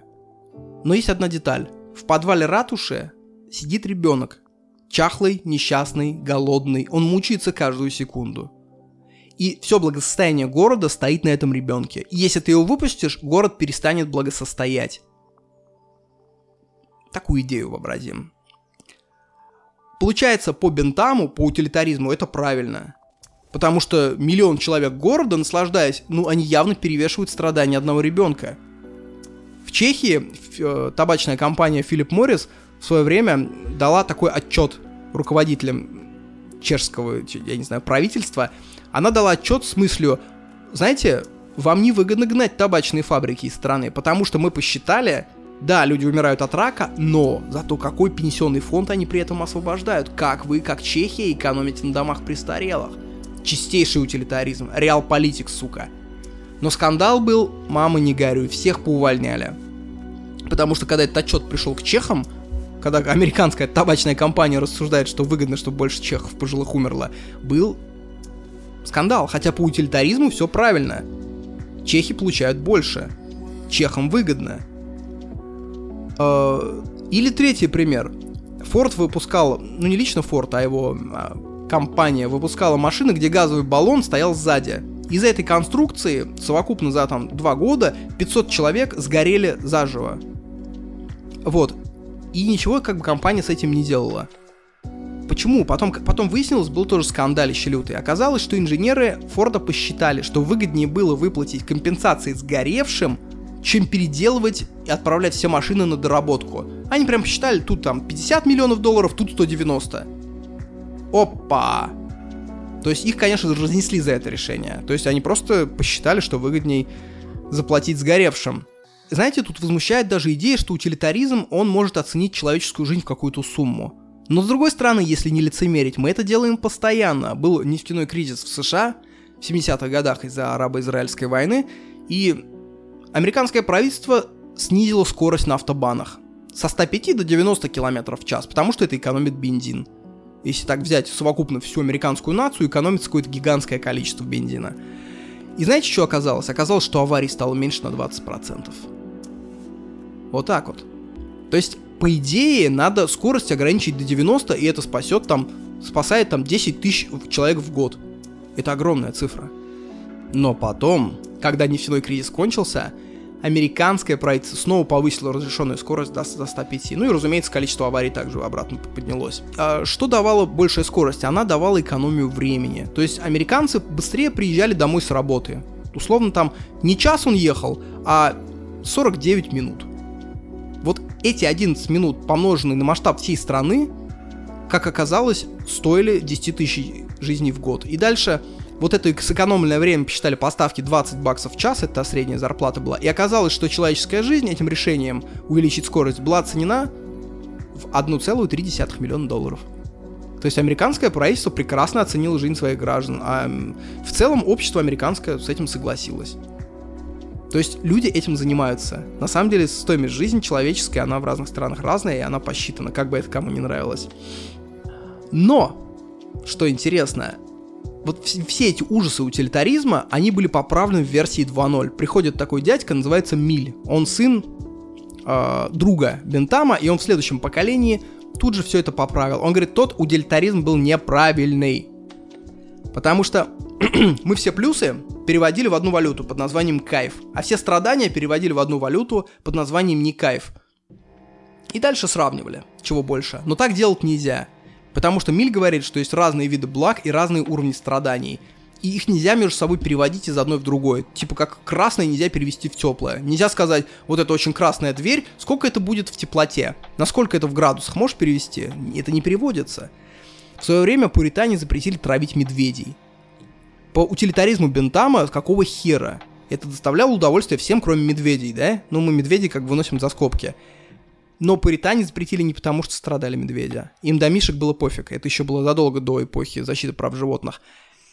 Их тезис был такой. Это развлечение развращает людей. Как гладиаторские бои в Риме. Есть вредные удовольствия. Откровенно вредные блага. То есть блага, которые вроде приносят всем удовольствие, но которые надо запретить. Как их отличить от нормальных благ? Кто будет это делать? Оказывается, это очень просто. Надо спросить тех, кто прожил все эти блага, и через какое-то время спросить, а вы бы посоветовали? Вот по этому принципу ни один алкаш никогда вам не скажет, что бухать круто это рок-н-ролл. Это только он Сережка Шнур кричит, чтобы аудиторию клерков тешит свою. Ни один алкаш, с которым я беседовал, они все говорили, пацаны, водка, зло, жизнь, гадит, держитесь подальше от этого. Ни один наркоман тебе не скажет, что героин счастье. Ни один лидер криминальной группировки не захочет отдавать своего сына в банду. Это из прошлого подкаста, там, где я обозревал группировки, там была такая деталь, что лидеры группировок, они все своим детям раздают лещи, когда они пытаются прийти на сходники. Они говорят, учись, дебил! Никаких тебе группировок. Хотя группировщик, он прекрасно знает, что такое Макларен и как приятно его иметь. Но еще группировщик знает, что очень приятно спать ночью. Это роскошь, которую имеешь ты, например, да? Ты просто вечером ложишься, включаешь там музыку, кино, книгу и ложишься спать. А любой криминальный авторитет, он ночью спит неспокойно, потому что есть куча людей, которые хотят его убить. И группировщик понял, что Макларен в гараже это не такой кайф, как кайф спокойно спать ночью или гулять где хочешь, или когда ты никому не нужен. Поэтому группировщик попробовав, он говорит, пацаны, это дерьмовый кайф, иметь Макларен на криминальных мутках. Вот мнению группировщика можно доверять. По Бентаму мифедрон это очень большой кайф. Это намного приятнее чтения спорта. Поэтому надо по Бентаму всем раздать в обществе мифедрончика. Общество будет счастливо. По Милю уже нет. И также ребенок в подвале, который сидит в этом святом городе, он развращает весь город. Просто люди по своей природе не могут быть счастливы, зная, что где-то за их счастье мучается ребенок, кричит. Людей это будет отравлять, они будут совершать гадкие поступки, бить своих близких. Ну, это мерзкое ощущение. Кстати, если вы думаете, что это пример гипотетический про ребенка в подвале, я скажу так, что у нас у всех есть такой ребенок в подвале. И ребенок этот называется курица, свинья, корова. Прямо сейчас, пока мы кайфуем, тысячи свиней стоят в узких клетенках, мучаются, тысячи коров, подсоединенные к шлангам искусственного доения, мучаются, живя абсолютно неестественной жизнью. Это тот самый ребенок. Но если это все отменить, стоимость мяса подскочит настолько, что большинство людей не сможет его есть. То есть мы живем по утилитаризму. Мы принимаем страдания животных, поскольку если эти страдания прекратить, страдать начнут уже люди, и страдать начнут сильно. И я, как местами утилитарист, сознаюсь, дальше я объясню почему, когда я все системы обозрею. Я считаю, например, как? Я считаю, что без мяса сейчас человечество не протянет. Нет технологий, которые заменяют мясо, учитывая, что население в целом планеты не очень богатое, что можно быть, конечно, вегетарианцем, если ты представитель среднего класса в а, Калифорнии, или живешь в хорошем климате. Но если ты живешь в Бангладеше, курица для тебя это просто спасение. Но вполне появились материалы, которые заменяют шкуры, и поэтому я считаю, что, конечно, надо ограничивать продажу шуб из натуральных мехов. Или хотя бы, знаете, как ограничивать? Заставлять девочек, которые покупают все шубки, 40 минут смотреть, как живьем кожу сдирают с шиншил. И пускай пишут отчеты. На какой минуте, например, это выдра посмотрел туда, такие вопросы будут. Смогут ли они после этого носить шубы? Не смогут. Кровавый я хер, кровавый. Но без шуб мы можем обойтись. И в этом плане страдания животных как-то не обосновано. Вот без курятины не можем. Когда появится аналог курятины, тогда, может быть, и с курицей посмотрим. Я все-таки такой милевский утилитарист, не бентамовский. Ну так вот, возвращаемся к занятиям. Вообще, э, все занятия, все блага надо смотреть по шкале времени. Вот прикиньте такой график. По оси Y идет сила кайфа, а по оси X идет время ну, эту ось Т назовем. Мифедрон, он как? Он дает резкий всплеск, гигантский, и потом вот этот график уходит вниз, вниз, вниз, вниз, вниз, вниз, очень резко. И если мы посчитаем совокупный его вклад на протяжении, условно говоря, года, окажется, что вклад-то отрицательный. И то есть мефедрон зло именно по этому параметру. Если ты смотришь без оси Т на одномерной шкале, конечно, мефедрон лучший на свете. Он дает огромный всплеск. Спорт Наоборот, он дает сначала провал вниз, когда ты идешь в сраный спортзал, а потом потихонечку с месяцами медленно-медленно вверх, но это очень устойчивый вверх. Чтение действует так же. Мемы в телефоне. Никто не вставал еще счастливым через 2 часа серфинга интернета. Никто. Когда мы смотрим по двумерной шкале, мы, мы поистине можем замерять, какие блага являются благами, а какие страдания являются страданиями чтобы не, не скатываться вот эту вот примитивщину, типа, а давайте всем людям дадим по мифедрончику. Это идеология благ. Есть совершенно другой взгляд, который называется свобода. Право индивидуума принимать любые решения, пока оно не мешает другим. Разрешено все. это либертарианство. Либертарианство за разрешение рынка органов, потому что мое тело – мое дело. Если у меня есть актив почка, почему какое-то государство может мне запретить его продать? Если я хочу его продать, получить свои деньги с актива и открыть бизнес.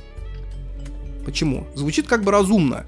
Либертарианство, чем как бы оно мне местами симпатично, но оно, оно стоит на максиме такой, что человек это рациональный агент, который принимает здравые взвешенные решения. Но это нифига не так, как показывает практика жизни, потому что ось Т, ось времени, многие просто не видят. Шкала налогов, многие не видят эту самую ось Т. Против либертарианства на самом деле имеются некоторые примеры, потому что идея сама по себе благая, звучит очень красиво. Ну, давайте коснемся пересадки органов. Представьте, что вы богатый американец, у которого очень много денег, и вы покупаете чужие почки за 20 тысяч долларов у чернокожих из страны под названием Камерун, где это доход за 20 лет. Камерунский негр счастлив, что он продал свою почку. Потому что один негр продаст почку, вся семья живет там 10 лет. Очень выгодно. Не надо горбатиться в полях. А знаете, зачем американцу столько почек? Американец их ест за обедом. Он собирает званый ужин, где роскошные белые господа во фраках поедают это изысканное блюдо. Либертарианец, по идее, должен сказать, ну окей, тот доволен сделкой, этот доволен сделкой, в чем проблема? Причем они искренне довольны сделкой, искренне. То есть никто с пистолетом у виска не стоял, свобода торговли. Куда ты лезешь руками, грязный этатист, государственник? А вам как эта идея? Я думаю, у всех какое-то годливое чувство сейчас образовалось. Мы все понимаем, что это неправильно. Что богач может есть чужие почки. Наверное, потому что это разрушает в обществе что-то очень важное. Наверное, оно убивает идею о том, что люди равны. Потому что когда один ради потехи ест чужие органы, а второй при этом счастлив, это вскрывает такое неравенство, против которого надо бороться, а не поощрять его. Э, если вы либертарианец, но вы говорите, например, слушайте, ну должна быть комиссия, которая должна говорить, там, если орган нужен для пересадки бедной девочки, тогда можно покупать. Если для еды нельзя. И вот вы только что придумали контролирующий орган. И вы уже больше, получается, не либертарианец. Опять-таки, я сужу о либертарианстве по этой книге, по другим каким-то книгам. Вполне возможно, что есть какое-то либертарианство 2.0, которое все эти недостатки учло. Или возьмем эвтаназию. Эвтаназию утилитаристы разрешают. Потому что они как говорят, ну давайте измерим блага. Тут какое благо? Человек перестает мучиться. Исчезает мучение, соответственно, больше блага. Кто-то страдает от этого? Да нет. Мы разрешаем эвтаназию. Либертарианцы говорят, да, я согласен, эвтаназия классно, потому что это свободный выбор человека, а свобода первична. Но они не сходятся на вопросе, а на каких условиях разрешать эвтаназию? Кому?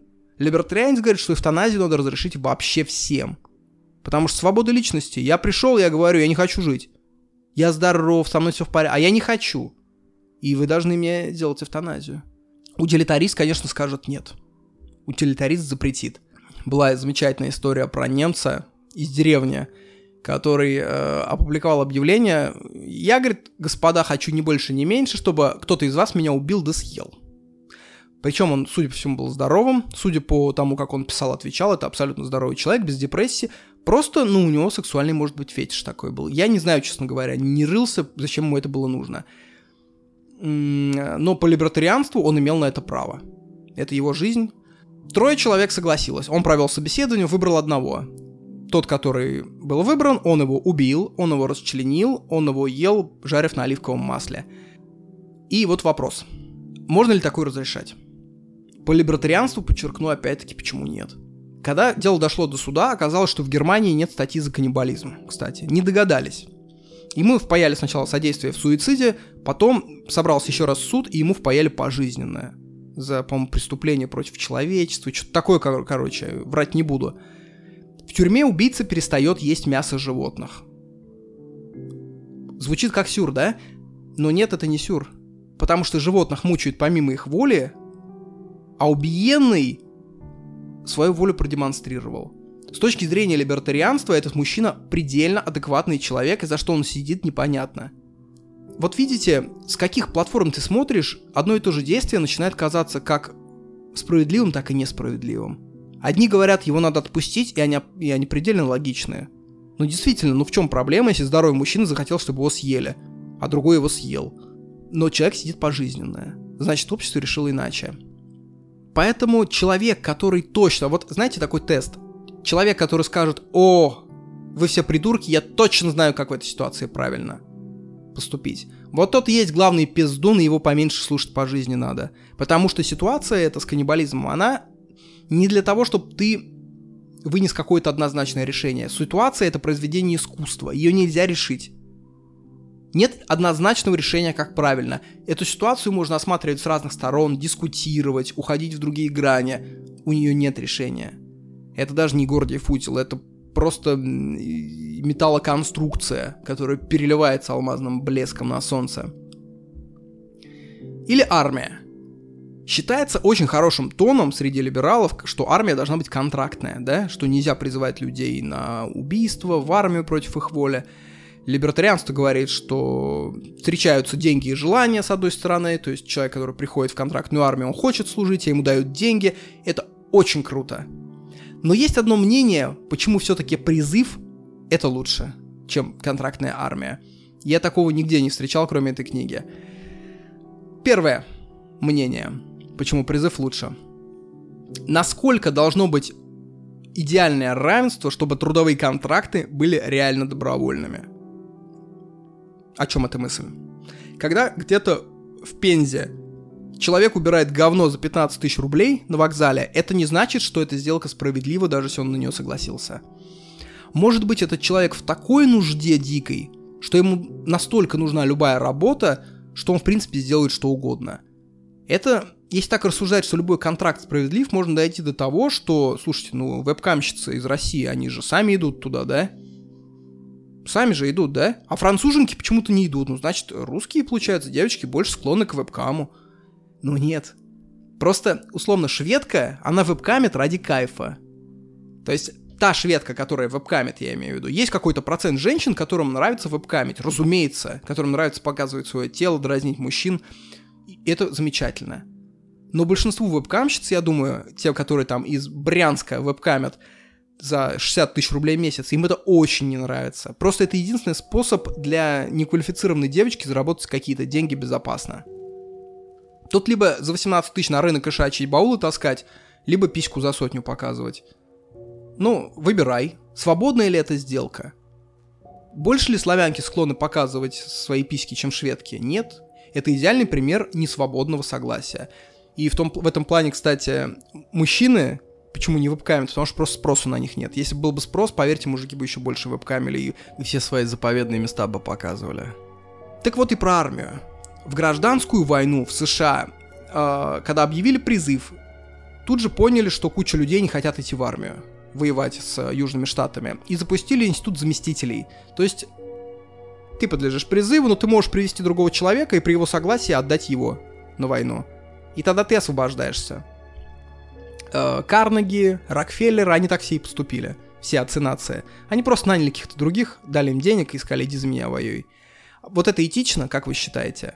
Вот это спорный вопрос, потому что даже в американской современной армии большинство э, составляют латиносы, черные и бедные белые. Средний класс американский не нуждается в деньгах настолько, чтобы идти за копейки и получать самый травмирующий опыт в мире.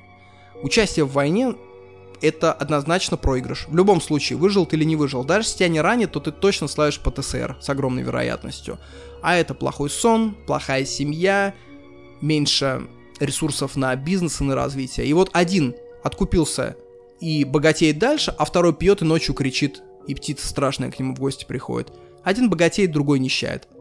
Почему второй пошел? Потому что ему срочно были нужны деньги. Справедлива ли такая армия? С точки зрения либертарианства, да, это же честная сделка. Но почему-то на некоторые институты рынки не пускают. Возьмем суд присяжных. Это тоже стрёмная работа. Вот представь, тебе приходит повестка быть присяжным. А ты богатый человек, у тебя там вот тогда важная сделка, тогда встреча, с девочкой хотел съездить там на острова. Вместо этого ты будешь сидеть в душном помещении, разбирать какие-то случаи, как там какой-то мужик ударил топором бабу, которая не дала ему денег на водку. Вот тебе оно надо? Может, на ему заместителя? я ему дам там 30 тысяч рублей, он будет там сидеть неделю. Куча людей за тридцатку готовы сидеть вообще где угодно. Но нет, ни в одной стране суд присяжных не является необязательным. То есть нет такого, что можно откупиться легально. Почему? Потому что есть места, куда свободный рынок пускать нельзя. Вот такой тезис. Потому что на суде присяжных нужен опыт всех, всех слоев общества. Иначе суд присяжных превратится в суд бедняков. Или вот призыв. Почему призыв все-таки лучше, чем контрактная армия? Первую причину мы рассмотрели. Вторая причина. Почему в свое время Америка свернула Вьетнам? Потому что были гигантские протесты и поход на Вашингтон.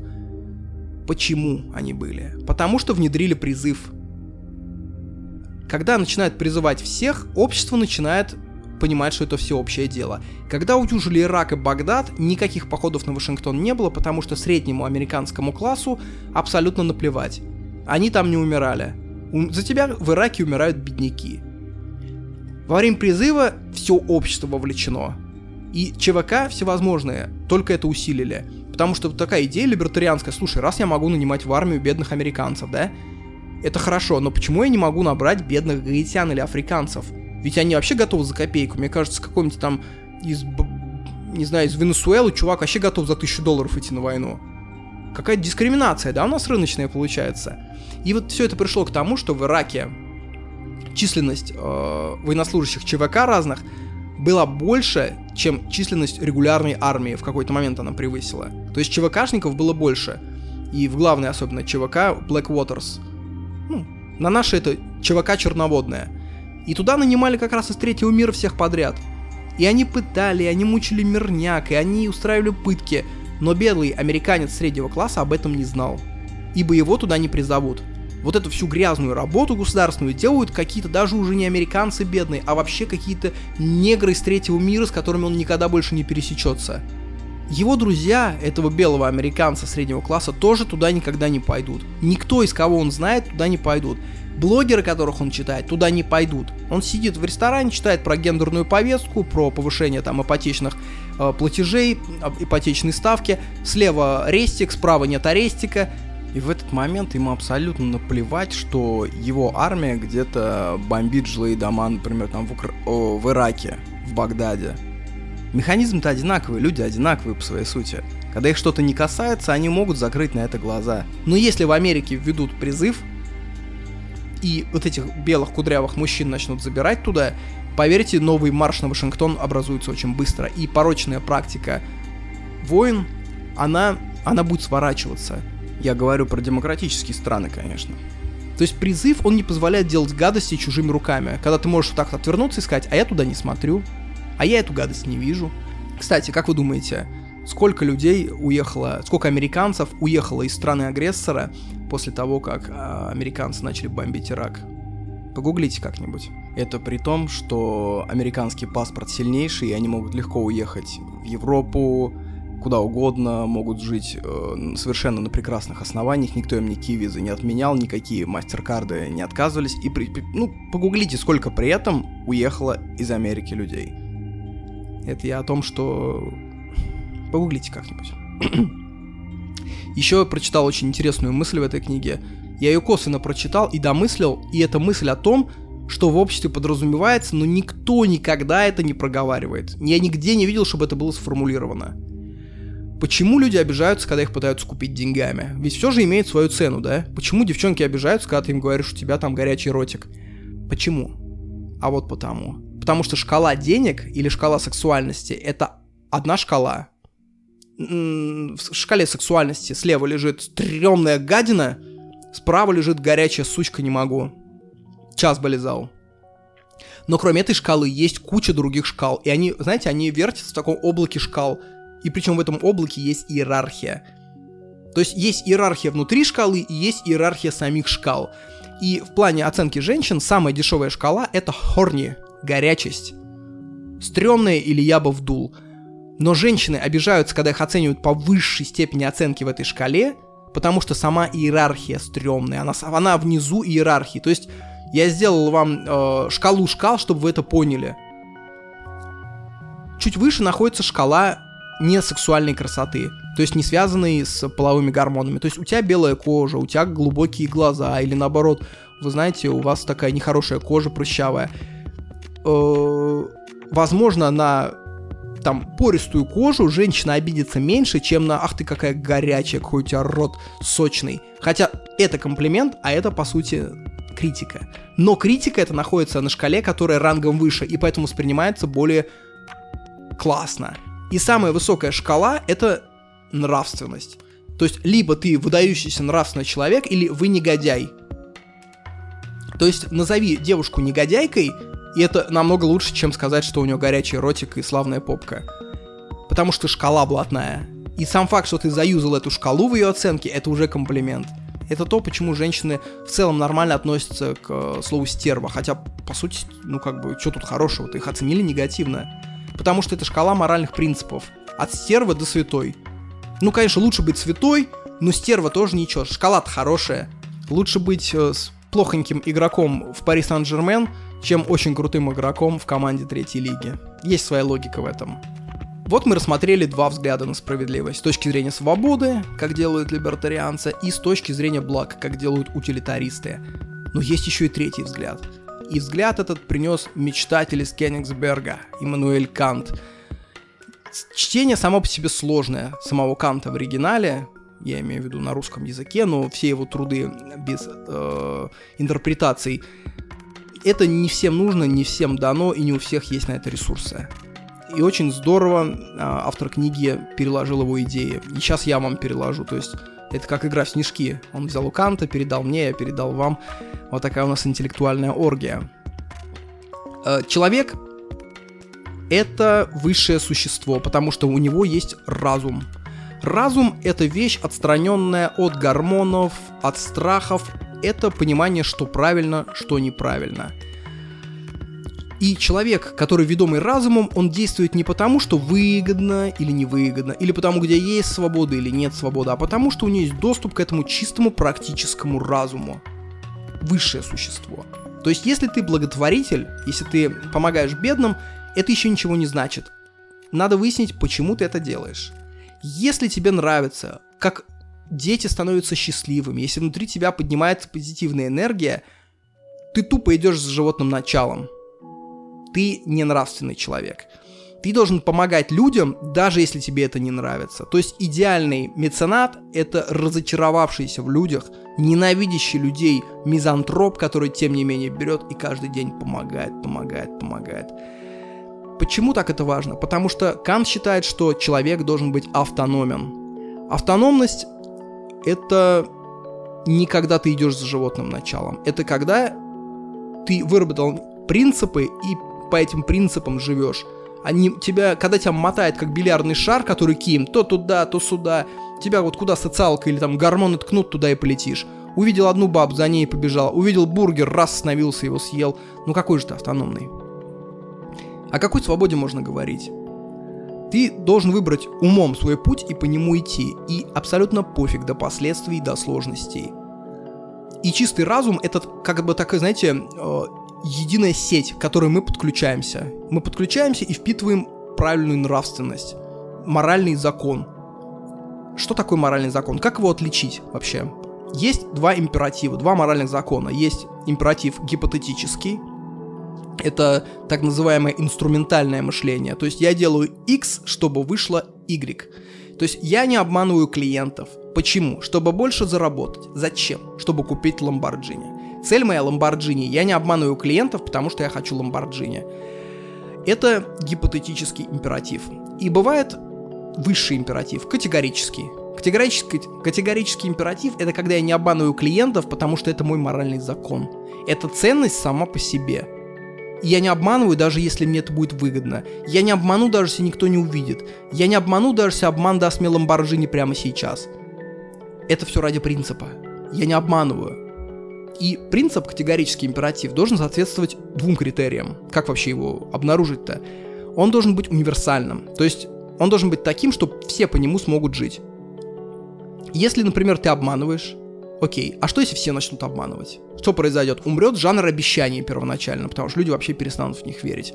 Значит, это уже не категорический императив, а какая-то местечковая хуйня. И второй, человек всегда должен быть целью, но не средством.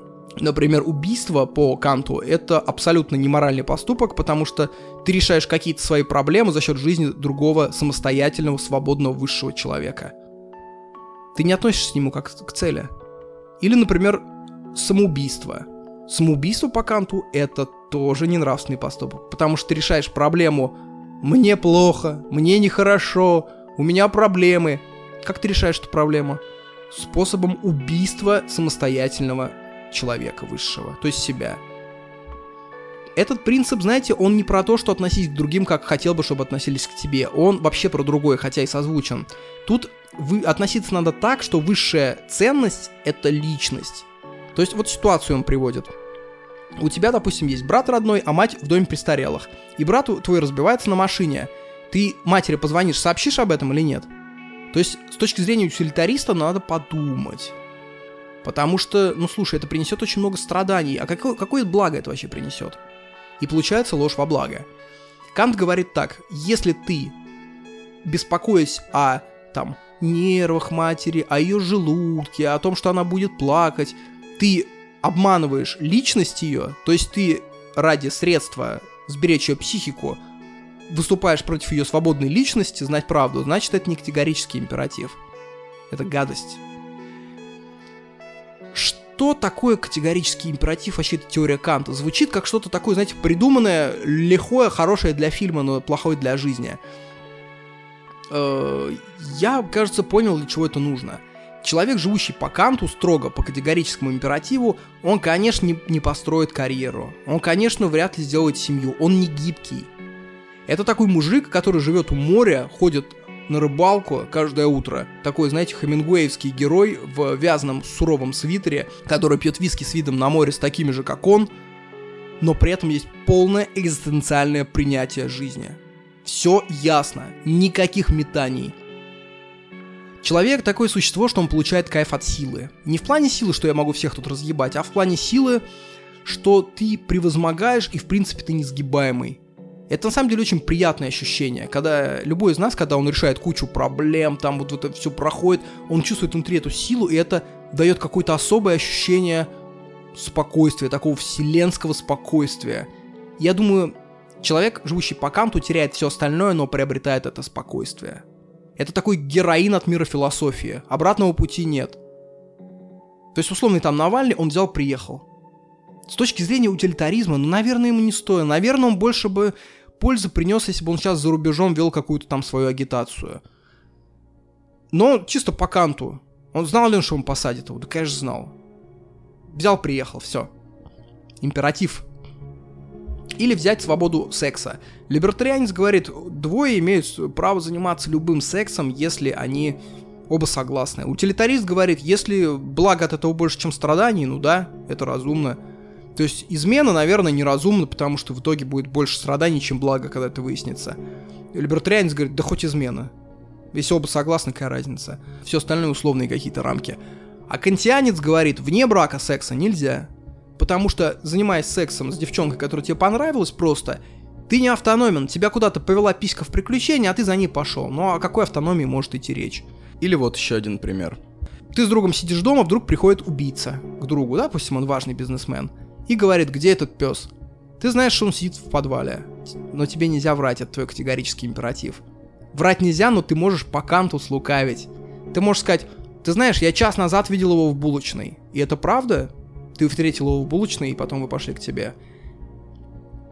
Это по канту. Когда Канту запретили касаться религии, он там много на религию, на Бога гнал, он обещание свое написал так. Я клянусь, что не буду касаться вопросов Бога, как честный подданный вашего величества. Не буду. Чувствуете, в чем тут лукавство? Королю было много лет, и скоро он умер. А фраза его была «Я не буду касаться Бога, как ваш подданный». Но он больше не его подданный, Добби свободен, и поэтому где тут моя бумага про Бога гадости писать? И внезапно, внезапно, внезапно кантианство начинает играть черной мастью. Оно начинает быть, отдавать понятиями умение не соврать, но и не сказать правду. Это был самый важный навык на улице и самый важный навык в тюрьме. То есть по факту ты обманул, а по словам все чисто. То есть когда какой-то там дядька из криминала всех наебал, к нему приходят и говорят, ты что наврал? Он такой, давайте вспомним, как я сказал. Я сказал так-так, конкретно я не соврал. Вот это за базар придраться не к чему. Вот это чисто кантианское. И вот тут кантианство начинает терять для меня свою привлекательность. Он начинает терять. Свитер-то вязаный, грубые вязки начинает превращаться во что? В розовый кардиган. Или в тюремную робу. Билл Клинтон. Его спросили, вы потребляли наркотики? Он говорит, я никогда не нарушал законы штатов в области наркотиков, как вы смеете? Все удостоверились ответом. А в итоге потом выяснилось, что он в Англии только так бахал. Ну, то есть, ну, по правду сказал, законы штатов он не нарушал, английские нарушал. Ты, будучи таким псом, ты уважаешь правду, да, ты заставляешь людей внимательнее слушать, ты не нарушаешь свой нравственный закон, да. Но это мне кажется несправедливым, потому что говорить таким образом это либо талант, либо огромный навык. А что если я развиваю другие навыки по жизни?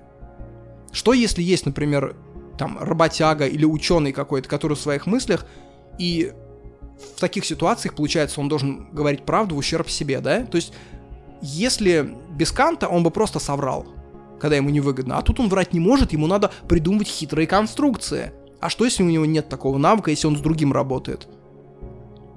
Это, вы понимаете, опять начинается, кому повезло с навыком, тот по философии Канта в дамках. Кто нет, ну вот баланду будешь есть. Как с Месси, да, получается? А давайте придумаем мир, в котором на вершине иерархии будет находиться тот, кто умеет за 10 минут придумать 100 смешных городов. А кто нет, будет парашу убирать. Ну типа, а почему? Поэтому идея Канта... Не-не-не-не-не.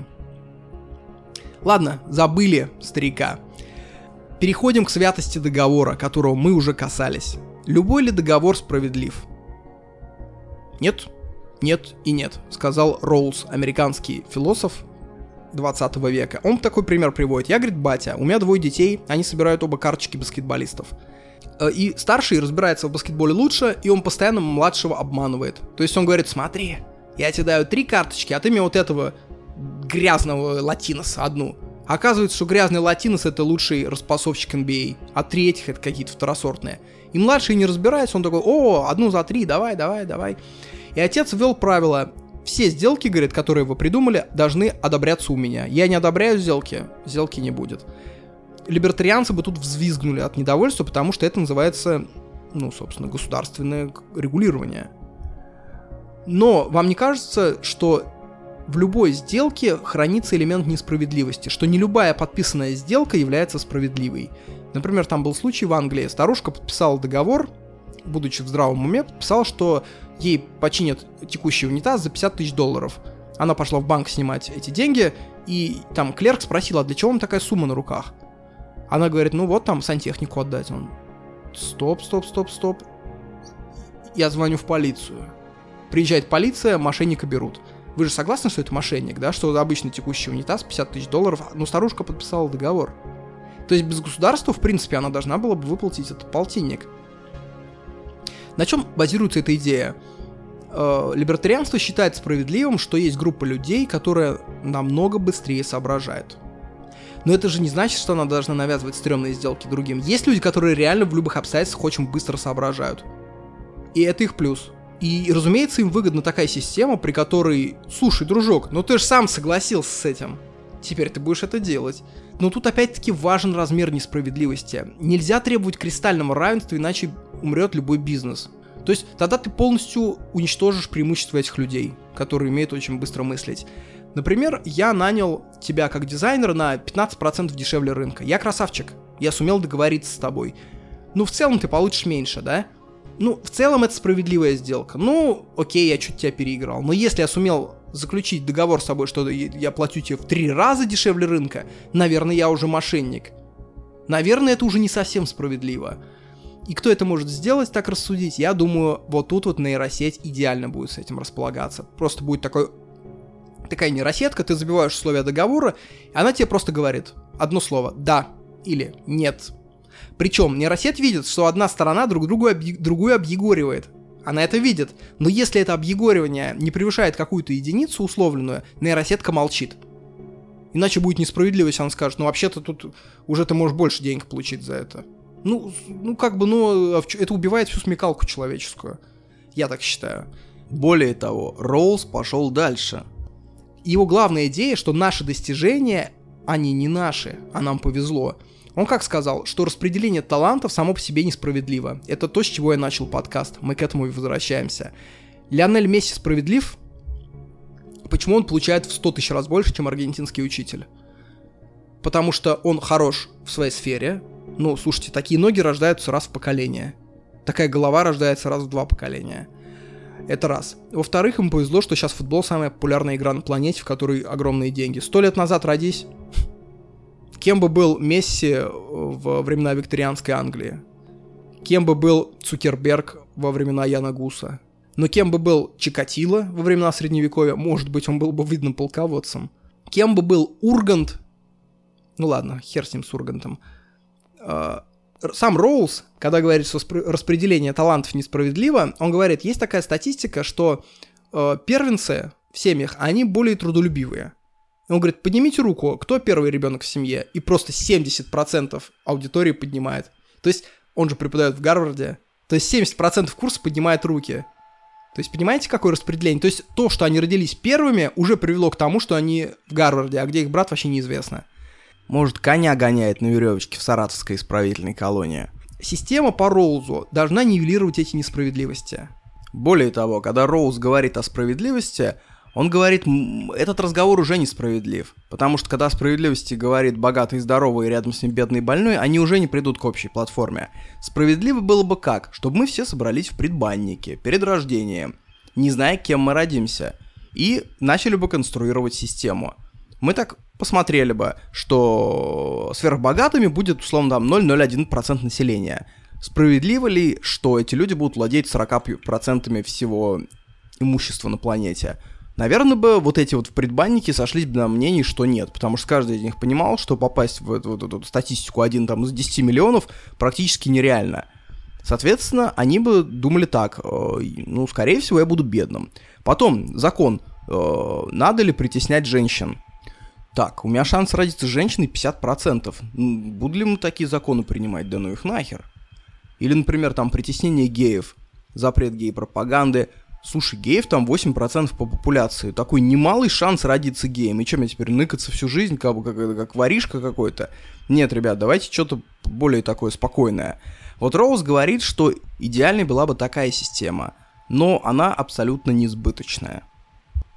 То есть, ну, с одной стороны, звучит, конечно, как-то коммунистически, да, совсем, а с другой стороны, вот ты родился в полной семье. Ты спокойный, ты работаешь и, разумеется, богатеешь. А тот твой товарищ родился в семье отца-алкаша и лечит психику от запоя к бледям. И он, разумеется, тратит энергию на это. Он сам виноват в этом. Где проходит эта грань между «мы ничего не решаем, карты уже розданы», ты добился всего просто потому, что тебе повезло при рождении, что у тебя большой член, красивые глаза и сметливые мозги. У тебя просто очень высокий базовый уровень дофамина. Поэтому ты освоил высшую математику и управленческие навыки. А я... Мой уровень дофамина низок. Поэтому я специалист по гендерным наукам. Я рисую картины своими выделениями на стенах – мы живем с квотом, мы курим травку. Тебе просто повезло, что ты родился таким. Если б я был на твоем месте, я бы тоже был богатым. Но, увы, труд — это не мое. Мне этого не дано. Давай делиться. До «я сам всего добился», «сосите лузеры», «я сделал ламбу, а вы на своих заводах чмошники». Ловите. Пфф. Где грань между этими? И вообще страдание страданием, но справедли... справедливостью. Но будет ли вообще функционировать система, при которой Месси будет отдавать 80% налогами? Может быть, это тепловая смерть общества, когда, в принципе, особо ворочаться-то не захочется никому. Зачем брать на себя сверхриски, будучи предпринимателем, если у тебя 80% потом отберут в виде налогов?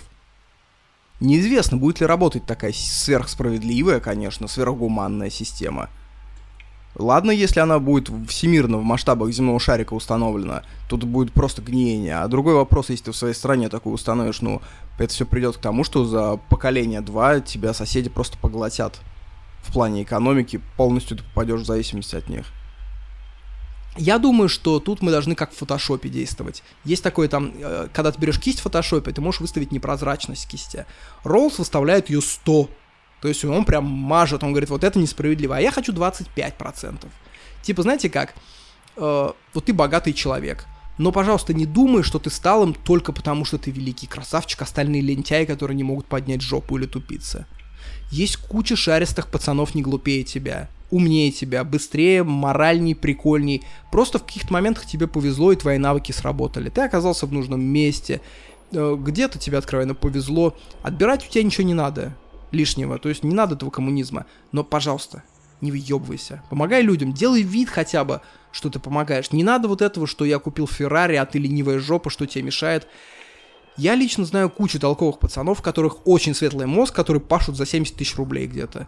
Я знаю некоторое количество абсолютно не приспособленных к жизни людей, у которых доход под миллион. Потому что мир, он распределяет блага очень несправедливо. И меня всегда это удивляло, почему один богат, а второй нет. Вот увлекался ты в детстве компами. Ты стал айтишником, ходил на работу, потом что-то пришло предложение о релокации, компания все взяла на себя, ты уехал в Штаты, и вот в 38 лет у тебя доход 150 тысяч долларов в год. Да, конечно, ты много работал, спора нет. Но второй ты вдруг увлекался сопрано, пел, то есть работал как Папа Карло, но мест в консерватории нет. Извините, Пенза не музыкальный город. Что из этого следует? Что тебя надо прямо ограбить? Нет. Но моя, моя кисть вот эта 25% говорит так, вы как встретитесь, вы по-людски говорите. Не надо этого взгляда сверху, что вот я живу на Манхэттене, что у меня там состояние уже 3 миллиона долларов.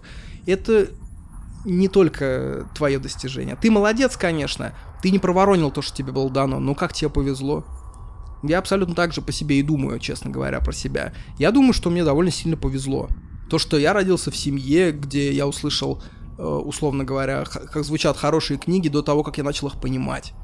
То, что там в 7 лет я читал Ренники Лиса Гёте. И это озорство запало мне в душу. И я получал от этого удовольствие. Я постоянно радуюсь своему здоровью. То, что я могу пройти 20 километров по тропическому климату с полным рюкзаком, и у меня есть, продолжает быть желание там все фотографировать, смотреть. Это преимущество, это счастье. И более того, удивительно, люди, которые умеют осознать, что это не целиком их заслуга, они более благодарны этому. И они чувствуют себя больше, как сказать, они чувствуют большую радость жизни. Потому что как бы искусство благодарить, искусство быть благодарным тому, что у тебя есть, оно очень сильно повышает душевное состояние.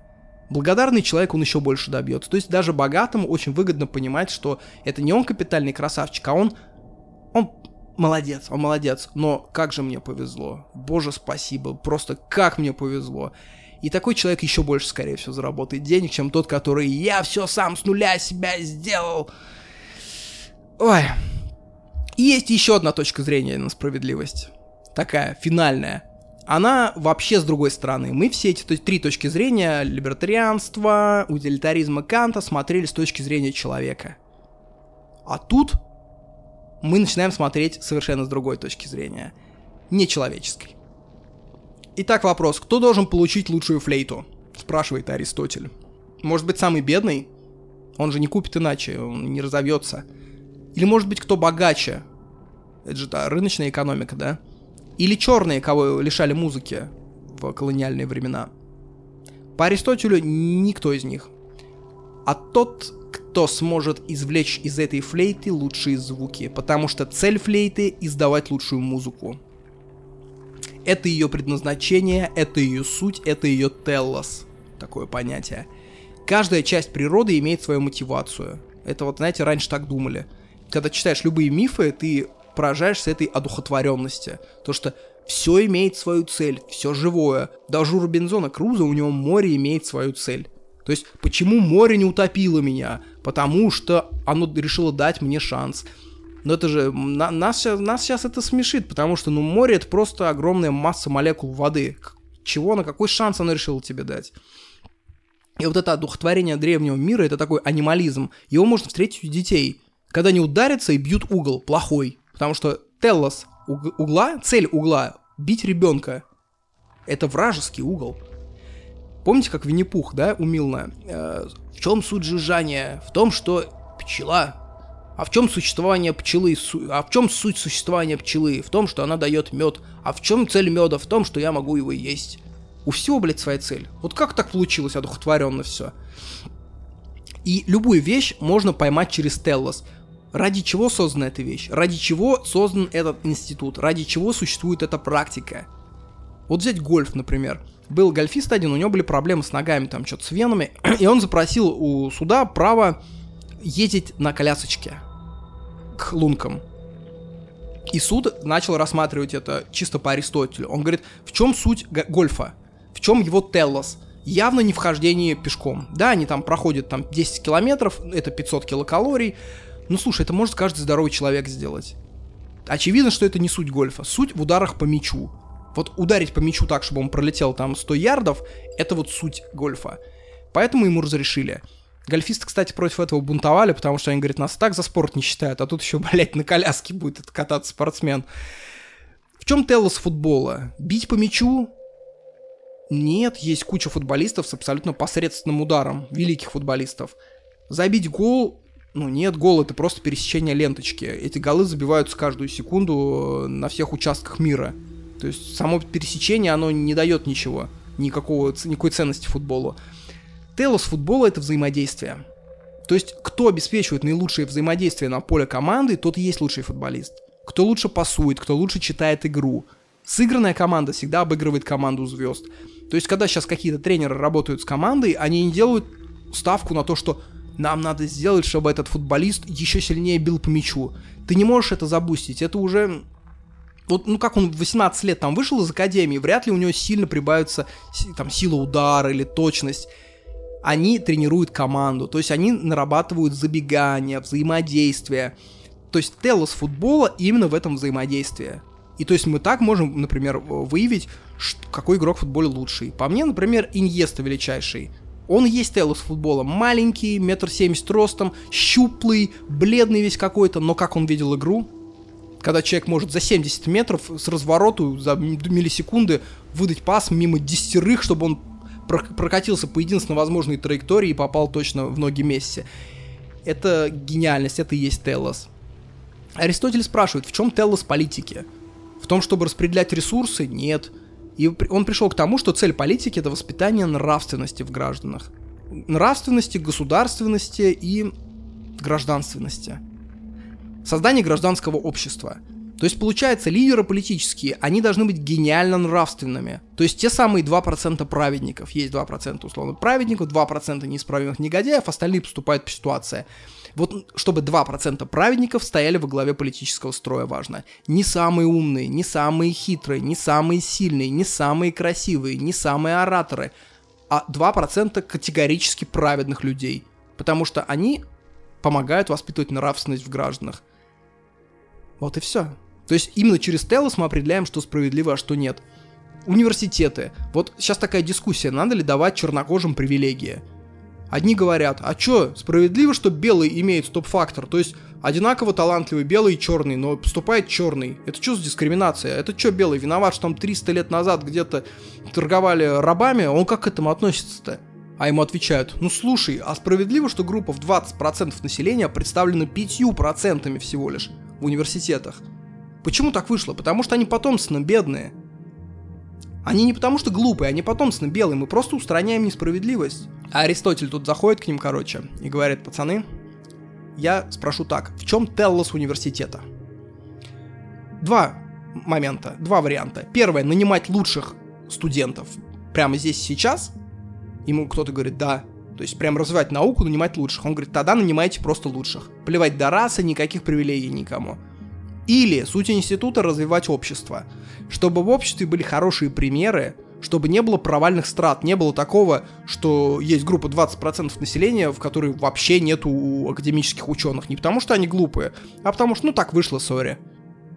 То есть как в школе, мы что выбираем, тянуть двух лучших учеников или делать так, чтобы не было двоечников? Также можно, вот отменили карты, да, россиянам, мастер-карды. Можно по-разному трактовать эту справедливость. А по, по Аристотелю как будет? В чем телос платежных систем и миграционной политики вообще любой?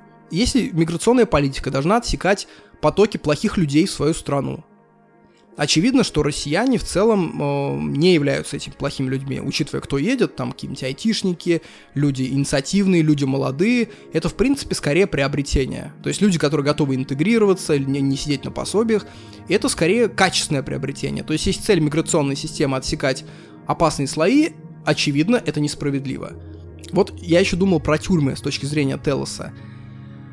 Кто каких сроков заслуживает? И дошел до мысли, еще давно дошел, даже когда не знал про Аристотеля, когда я вообще ничего еще не читал. Я думал так, слушайте, самый страшный человек для меня это тот, который убил за 20 тысяч рублей. В трезвом уме, э, не маньяк, никто. Почему? Потому что даже убивший за миллиард рублей мне не так опасен. Потому что миллиард рублей это очень великий стимул. По большому счету, я думаю, за миллиард рублей могут убить больше половины населения. Это уж слишком большая сумма. Она своим тяготением абсолютно все орбиты подчиняет себе. А 20 тысяч это такая мелочь, и ты убил за этот телефон. Вот таких людей я боюсь. Потому что, мне кажется, это величайшая несправедливость убивать за такие кутарочки. Значит, этот человек опасен. Значит, по мне, тюрьма должна... Получается, телос тюрьмы — это спасение общества, это ограничение опасных людей, чтобы они просто не ходили по улицам. Но есть еще другие точки зрения, в чем, в чем Телос тюрьмы. Может быть, например, в перевоспитании. И тогда совершенно другая стратегия тюрьмы, и другие сроки, и другое все. И есть третье Телос тюрьмы, это сигнал тем, кто остался на свободе. Вот сделаешь так, будешь мучиться. Тогда, получается, и пытки в тюрьме, в принципе, более-менее справедливы, потому что, а хули ты сел в тюрьму? Вы видите, кто там сидит? Там сидят зэки, которые там убили 20 человек, вот они и мучаются. Вот поэтому Телусу это справедливо. С точки зрения перевоспитания, это абсолютно несправедливо. С точки зрения изоляции, третья стратегия. То есть, по Аристотелю, прежде чем говорить о справедливости, надо обсудить Телос. Для чего вообще этот институт был создан? Вообще, для чего это все создается? Цель. В чем Телос этого подкаста? Друзья, все, два часа оттарабанил. Помните, что стружки, 30-минутные или 25-минутные, не помню, стружки в закрытом чате, закрытый чат за Бусти или Патреоном, ссылки на Бусти и Патреон в описании. В следующий раз увидимся в конце марта. В конце марта мне предстоит невиданное, невиданный переезд, которого я никогда раньше не делал. Я не знаю, как я сделаю подкаст, но я его сделаю точно. Я к тому, что я сменю кучу континентов, кучу культур, кучу климатов – проеду земной шар практически дотла весь. Проще было бы вовнутрь врыться, мне кажется, быстрее. В общем, встретимся, расскажу. Пока.